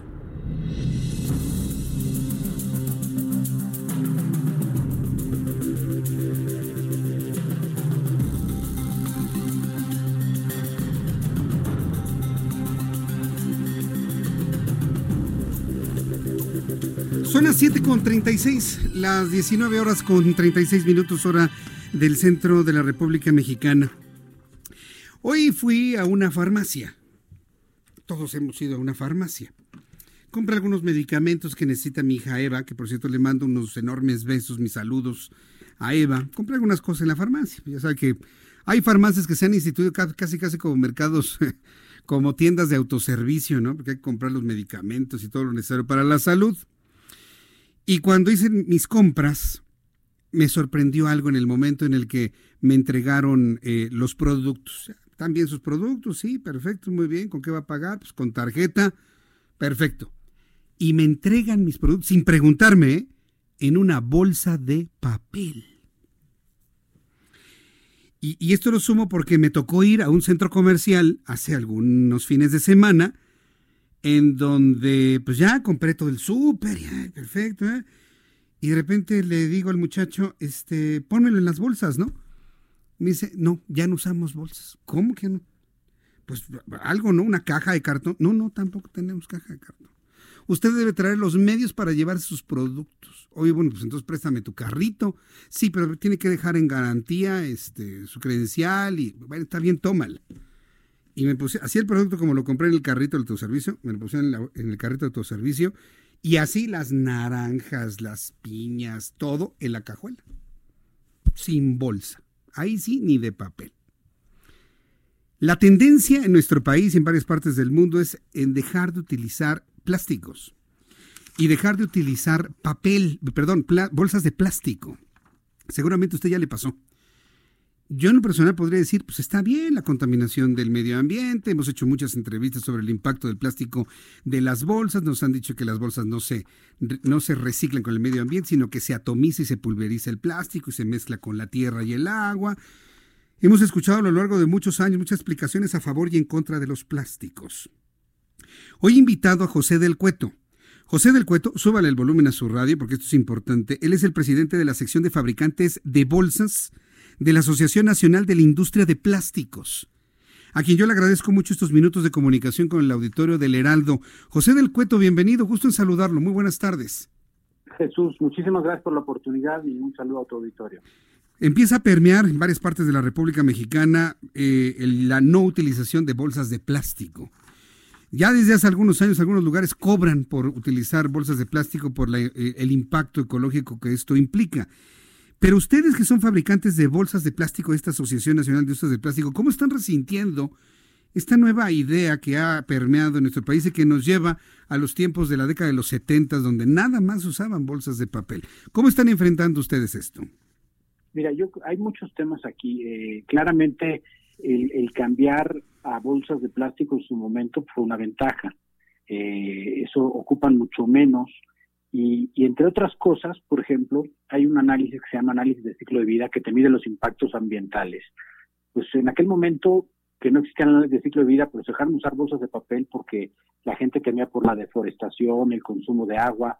No sé si recuerdas aquí en la Ciudad de México tenemos un par de fábricas de papel y no sé si recuerdas cómo olían y cómo contaminaban el agua. No es que la industria de papel tiene unas circunstancias particulares, pero en ese momento el comercio decidió cambiarse a bolsas de plástico porque eran más convenientes, más baratas y tenían muchas ventajas. Hoy en día estamos viendo en muchos estados que hay prohibiciones que muchas veces son contradictorias o que están un poco siguiendo las modas que hay de los plásticos, pero sin haber tenido un análisis atrás de un ciclo de vida, que como te comentaba lo hicimos nosotros, estamos por publicarlo, y en este análisis de ciclo de vida te dice que la bolsa que menos impactos ambientales tiene es la bolsa de plástico del supermercado. Sí estamos de acuerdo que tiene que haber una mayor racionalización de estas bolsas. Eh, pero estas bolsas, casi todo el mundo que las usa las reutiliza y, las usa muchas veces para, hasta para tirar la basura. No compran bolsas de, basura y usan esas bolsas, ¿no? Que sí es una bolsa que se reutiliza más de una vez. Eh, ahorita, ahorita tenemos justo el 25 de junio del 2019, en la Ciudad de México publicó una modificación a la ley de residuos sólidos y entre ellas habla de prohibiciones a ciertos artículos. hay dos, digamos, dos o tres renglones principales. Uno es el de las bolsas de plástico al consumidor, eh, que habla de que las bolsas de plástico está prohibido todo lo que sería la comercialización, distribución y entrega de bolsas de plástico al consumidor en los puntos de venta de bienes o productos, excepto si son compostables. Y la otra habla de productos de un solo uso. Ahorita me voy a concentrar más en la de bolsas de plástico porque entra en, el, efecto, entra en efectos el día primero de enero del año que viene, cuando lo de los otros productos es hasta el 2021. Eh, aquí quisiera yo preguntar, José del Cueto, ¿cuántos, eh, ¿cuántas familias o cuántas personas directamente están involucradas en la producción de bolsas de plástico en México? Es decir, ¿cuántas, cuántas fuentes de empleo produce el hacer bolsas de plástico? Bueno, mira, el- el- las bolsas de plástico, todos son, todas las bolsas de plástico flexibles, eh, son el 23% de la, del valor de la producción total de plástico. Son eh, unas ocho- 843 empresas y son 44 mil empleos, 44 mil 154 empleos directos. Eh, nada más en la Ciudad de México, ahí estás hablando de 8.270 empleos. Claro que la Ciudad de México nos llegan bolsas de toda la República. Entonces esto va a impactar a todos los estados en toda la República, porque estamos hablando de uno de los principales mercados de, nuestro país. Eh, sin embargo, pues, aunque nosotros hemos estado en contacto con, la Secretaría de Medio Ambiente desde antes de que se publicara esta ley, cuando estaba todavía en, en el Congreso del Distrito de la Ciudad de México, eh, no nos han escuchado, eh, porque realmente la prohibición habla de bolsas de plástico al consumidor y eso deja abierto a muchos términos. Entonces, son todas las bolsas, son las bolsas de acarreo, son las bolsas de, que llamamos bolsa de camiseta, ¿no? la bolsa que te dan en el supermercado, o, o de plano quieren todas las bolsas. Eh, eh, yo no sé, me imagino cuál sería el caos, supongamos que ahorita que prohíban las bolsas de basura o que quisieran prohibir las bolsas de basura, el, el sistema de limpio de la Ciudad de México ya está trabajando al límite. Sí. No sé qué pasa si ahorita quitamos las bolsas de plástico. Las ¿Qué va a negras? ¿no? Las de basura, las... Cualquiera, incluso las de camiseta, porque la mayoría de la gente utiliza las bolsas de camiseta para tirar su basura. Y te están pidiendo que usemos unas bolsas que sean compostables, cuando las bolsas compostables, que es un material que, que se puede, según dice, digo, el material compostable se tiene que degradar una, en una instalación de composta industrial en 180 días al 90%, eh, es un material que no se fabrica en México, es muchísimo más caro, cuesta cuatro veces más, pero como resiste menos, hay que usar las bolsas más gruesas. Entonces, estamos hablando de unas bolsas que valen 8 o 10 veces más que una bolsa convencional. Una bolsa convencional te estaría diciendo que para un supermercado le costará, no me quiero así, pero ha- hablemos de unos 10, 14 centavos, ¿no? De- dentro de ese rango, ¿no? Cuando una bolsa compostable, pues, estás hablando de arriba de un peso, unos 50. Entonces, claro que eso pues, no lo va a aceptar. O sea, las tiendas no van a poder asumir ese gasto. Sin duda van a tener que con- de alguna manera, se lo acaban transmitiendo al consumidor. Ya sea que le cobren la bolsa o se lo acabarán subiendo al final. Es, que ya ¿no? estaba sucediendo eso desde hace algunos años en algunos lugares de la República Mexicana, cobraban las bolsas por el impacto que esto implicaba, pero pues la verdad es que ni, ni, ni se aprovechaba el recurso para poder mitigar cualquier impacto ambiental. Yo pienso que toda esta es una idea que es como de rebote, es como no, no profundizada y bien pensada. ¿Cómo lo están viendo ustedes los fabricantes, eh, eh, quienes pertenecen a la Asociación Nacional de Industrias del Plástico? Nosotros vemos, porque no nos han escuchado en la Secretaría, lo que hemos visto es que básicamente copiaron la regulación europea que hay del tema eh, de prohibiciones y quisieron trasplantarla aquí, pero sin ningún análisis. En México tenemos, en la Ciudad de México, porque nada más en la República Mexicana hay algunas plantitas de composta, pero la única ciudad o metrópoli grande que tiene una planta de composta es la Ciudad de México. Y la planta de la Ciudad de México procesa unas 1.400 toneladas diarias. De esas 1.400 toneladas diarias podrían hacerse compostables 240 toneladas diarias, que para el número de bolsas y, eh, que se consumen en la ciudad y productos compostables y todo lo que ellos quieren hacer compostable, pues no da, no alcanza. Entonces vamos a acabar tirando más plásticos más caros y se van a estar acumulando, pero tampoco se van a compostar. Y tampoco es necesario que tengamos tanta composta. ¿Cuál es el interés de tener tanta composta? Mira, yo, yo te- me gustaría explicar al auditorio aquí hay dos temas. ¿no? El, el tema del medio ambiente, que es muy grave y tenemos que hacer algo, eso no nos cabe duda. En la industria estamos convencidos que hay que hacer algo, pero creemos que hay que hacer algo que funcione y que tenga impactos en el medio ambiente. México no es precisamente uno de los países que más eh, residuos tira al mar. Sin duda, la mayoría vienen de países de Asia que no tienen sistemas de limpieza, de, de recolección de residuos sólidos. ¿no? México tenemos, no es el mejor del mundo, pero tenemos un sistema bastante mejor que en Asia. Y realmente nosotros no tiramos basura al mar como tiran ellos, que están al lado de ríos que desembocan al mar. Eso es importante, porque eh, yo he visto muchas imágenes de bolsas tipo camiseta en el mar, ¿no? Hay, hay una imagen ahí, creo que es de Greenpeace, donde aparece como un iceberg, pero es una bolsa, ¿no? Entonces, eso, no, claro. eso no es real, entonces. No, bueno, sí es real que hay mucha basura en el océano, sin duda. Y esa basura viene sobre todo de Asia, de grandes ciudades que han crecido muchísimo en Asia y que no tienen sistemas de limpiar correctos. Entonces, que como están al lado de ríos muy grandes, en el caso de China, Vietnam, eh, la India, están al lado de grandes, grandes ciudades que tienen grandes ríos al lado y que la basura se va directamente a los ríos. En México no es el caso. Entonces, sí tenemos que cuidar nuestras playas y que los residuos no lleguen a los ríos y no lleguen al mar. Pero luego está la otra cara de la moneda que es el calentamiento global, que ese también nos tiene que preocupar. Esta niña Greta, que vino hace poco a hablar también del tema, pues el impacto en el calentamiento global es a consecuencia de los gases de efecto invernadero. Y los productos que se biodegradan, los compostables, generan más gases de efecto invernadero que las bolsas de polietileno. Entonces muchas veces, como tú me preguntabas, están copiando una regulación sin entender que el, el producto al que quieren cambiar ni es suficiente, ni hay materia prima en México, cuando por cierto queremos una refinería y, resulta que ahora queremos producir los plásticos, eh, y, además de que no están no hay en México, tienen mayores impactos al medio ambiente. Sería el colmo. En el análisis que hicimos de ciclo de vida junto con otros de otros países que todos más o menos dicen lo mismo, pero hicimos uno con las condiciones de México, las bolsas eh, que menos impacto tienen son las de polietileno. Las bolsas de algodón, por ejemplo, tienen un impacto tan alto que tendrías que reutilizar una bolsa de tela de algodón unas 1.700 veces, más o menos. Pero pues son las, que están utilizando en los súperes, se, sienten muy ecológicos, ¿no? Y ponen toda su verdura en las de bolsa de algodón. La, verdad es que falta mucha información al público, ¿no? De cuáles son los verdaderos impactos, de qué materiales están utilizando. ¿Ustedes van a promover algún tipo de campaña o sería una campaña que tenga que hacer el gobierno? Mira, nosotros vamos a promover el resultado del análisis de ciclo de vida que hicimos y, y vamos a promover lo que nosotros creemos que es lo mejor, que es que haya bolsas, que las bolsas se reutilizan hoy en día, que haya más bolsas reutilizables. Estamos hablando de una norma de bolsas reutilizables. Eh, creemos que las bolsas con material reciclado, porque mucha gente dice de reciclaje, es impresionante. Ahorita los números que te di de la gente que se dedica a la fabricación de bolsas, pero la gente que se dedica a recolectar y reciclar residuos, que luego esos acaban siendo materia prima para otros productos plásticos, incluso las mismas bolsas, es muy importante.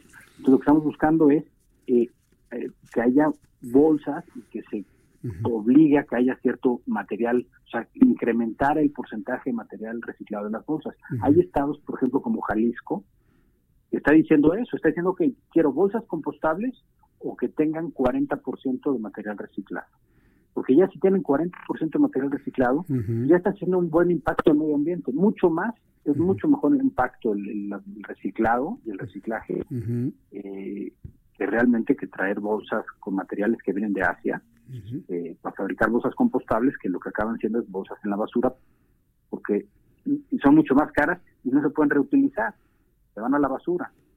Eh, entonces yo creo que se van a compostar y se van a hacer abono. yo creo que lo más importante es eh, hablar de que se haya la economía circular, y que la economía circular lo que te dice es que todo se vuelva a reincorporar, ¿no? Y sí, los ciclos orgánicos y los materiales orgánicos se vuelvan a recuperar en un ciclo orgánico, se hagan compost y se vuelvan otra vez al medio ambiente. Y los materiales técnicos como el plástico se reciclen constantemente, ¿no? Creemos que ningún plástico debe de acabar en el medio ambiente de ninguna manera. Sí. Y es necesaria una separación. Eh, o sea, que realmente el sistema de recolección, porque estamos viendo un cambio, o sea, perdón, pero si quitas las bolsas de camiseta que la gente es la que utiliza para tirar la basura y ves te toca ir en el tráfico atrás de un camión de basura y vas viendo cómo van cinco o seis gentes en el camión que al mismo tiempo están prepetenando las cosas. O sea, yo creo que podemos mejorar mucho en el sistema de recolección de basura antes de pensar que estamos como Europa para hacer todo compostable. creo que hay muchísimo camino para hacer en el tema de, de que el gobierno, el tema de recolección de basura funciona bastante bien. Es que la siempre hay una norma que se exija que se cumpla la norma y que sea para toda la República. Eso sucede, siempre nos quieren comparar con países de Europa. José Cueto, se me está terminando el tiempo del programa. Yo quiero agradecer mucho estos minutos de comunicación con el auditorio del Heraldo. Deme la oportunidad de que nos visite aquí el estudio una oportunidad futura para seguir hablando sobre este tema. Me, me preocupan los empleos que puedan impactarse por una decisión tomada así, sin profundizar todo lo que hemos platicado en estos minutos aquí en el Heraldo. José del Cueto, muchas gracias por estos minutos para el Heraldo.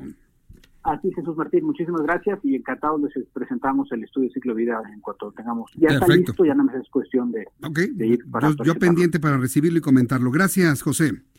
Hasta pronto. Buenas noches. Buenas noches. José del Cueto, presidente de la sección de fabricantes de bolsas de la Asociación Nacional de Industrias del Plástico.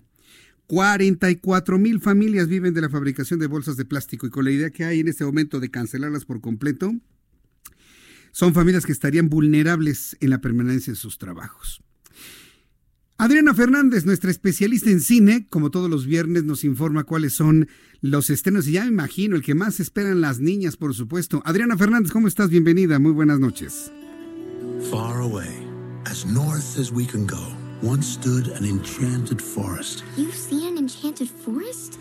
Yes, it was a magical place. Hola, Jesús Martín. Pues hoy vamos a hablar de una película que seguramente están esperando las niñas, ¿verdad? Que es la película de Frozen 2, la secuela de la cinta, de la muy querida cinta Frozen del 2013. Esta película pues nos lleva al reino de Arendelle, ahí vemos a Elsa, ¿verdad? Que es ahora la reina, y ella y su hermana Ana, a la hora de recordar un poco sobre su pasado, sobre sus padres, pues eh, se encuentran con un relato muy especial y a continuación van a suceder una serie de eventos que van a poner en peligro a Arundel y tanto Elsa como Anna como Christoph, que es el, novio de Elsa, como Olaf, el, el, el muñeco de nieve y el reno Sven, van a tener que viajar muy lejos para encontrar la solución. Bueno, pues la verdad es que esta secuela de Frozen se enfrentaba a enormes expectativas porque la cinta del 2013 fue un fenómeno absoluto, ¿verdad? Todos nos acordamos de esa cinta, todos hemos escuchado la canción y le hemos cantado Libre Soy. Eh, lo que te puedo decir es que esta segunda parte comparte varias de las ventajas de la primera e incluso la supera en el aspecto de la animación. Es una animación verdaderamente espectacular, un agasajo visual vibrante, lleno de detalles y sobre todo las figuras de hielo son espléndidas. Ahora, la banda sonora, la verdad, a mí me gustó más de entrada la de Frozen, la primera. De esta como que no salí tarareando ninguna canción, pero pues es probablemente porque todavía no la escuchamos por todos lados, pero sí vale la pena resaltar la canción que seguramente va a ser la más escuchada, que se llama Into the Unknown o sea, como dentro hacia lo desconocido. Esa sería, el, digamos, la traducción eh, textual. Ahora, lo único que no me gustó de esta película es la historia como tal. Me parece que es una historia un poco compleja de seguir porque como que hace un puente entre pasado y presente, luego hay como muchos personajes secundarios y la verdad a mí eso me resultó confuso y siento que pues evidentemente va a ser más confuso para los niños. Pero con todo y todo, pues me gustó la película, creo que tiene un humor muy simpático. Olaf se, se roba todas sus escenas, ¿verdad? Tiene los mejores diálogos. Christoph está muy simpático también cantando una canción. Y yo te puedo decir que pues, si bien me sigue gustando mucho más Frozen, ¿verdad? La original, esta tampoco está mal y sobre todo pues es una buena película para llevar a toda la familia. Así que le voy a dar dos estrellas y media a Frozen 2. Pues bueno, entonces dos estrellas y media para Frozen 2 queda como palomera, pero la verdad, todas las niñas están soñando y esperando ver Frozen 2. Segunda recomendación para este fin de semana, Adriana. Bueno, pues la segunda película Jesús Martín se llama Border, así como Frontera. Esta es una película sueca que nos cuenta la historia de una agente aduanal llamada Tina, que puede detectar cosas prohibidas, eh, digamos desde alimentos, bebidas, pornografía, ¿verdad? Solo con su olfato. Es decir, si alguien está pasando por allí y dice, ay, no, yo no tengo nada que declarar, pero Tina huele, ¿verdad? Que hay algo prohibido, lo detecta inmediatamente. Es una situación, pues, muy curiosa. Em, así que de esta, de esta eh, premisa se desprenden una serie de situaciones muy bizarras pero intrigantes. Y de ellas no voy a hablar porque pues no les quiero echar a perder nada, ¿verdad? No puedo revelar nada porque la idea es que, no sepan más de lo que les acabo de decir. Sería spoiler. Para que puedan pues disfrutarla. bien. Bueno, pues esta cinta mezcla el cine fantástico con el film noir, con el film policiaco. Es de lo más provocadora, tiene varias imágenes muy perturbadoras, pero desde mi punto de vista también es muy reflexiva en torno a la diversidad, a lo diferente, ¿verdad? A la otredad. Eh, fue de mis favoritas, de hecho, del 2018. La vi yo en el Festival de Cine de, de, Toronto en el 2018 y es curioso que apenas hasta ahora estrena en este 2019, pero es una joya. Es verdaderamente una película de lo más original yo creo que he visto en toda mi vida. La recomiendo muchísimo, sobre todo si les gusta el film noir o el cine de arte, evidentemente esta es una película de arte, o el cine fantástico. Así que a esta cinta de Border o Frontera le voy a dar tres estrellas y media. Tres estrellas y media. Esa película hay que verla sin duda alguna. Adriana Fernández, tu correo electrónico y tu cuenta de Twitter, por favor. Y Jesús Martín, les dejo mi cuenta de Twitter, es arroba adriana99, arroba adriana99. Aquí me pueden escribir, hacerme comentarios, preguntas con muchísimo gusto.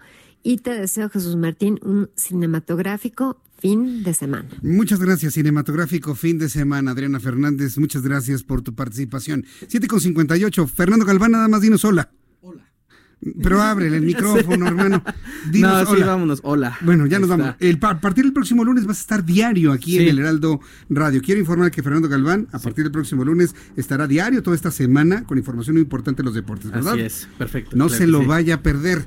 A continuación, Brenda Peña, Manuel Zamacón, aquí en el Heraldo Radio. Yo soy Jesús Martín Mendoza. Lo espero el próximo lunes, 2 de la tarde, Heraldo Televisión, 6 de la tarde, Heraldo Radio. Por su atención, gracias. Que la pase usted muy bien y buenas noches. Esto fue Las Noticias de la Tarde con Jesús Martín Mendoza. Escucha la H, Heraldo Radio.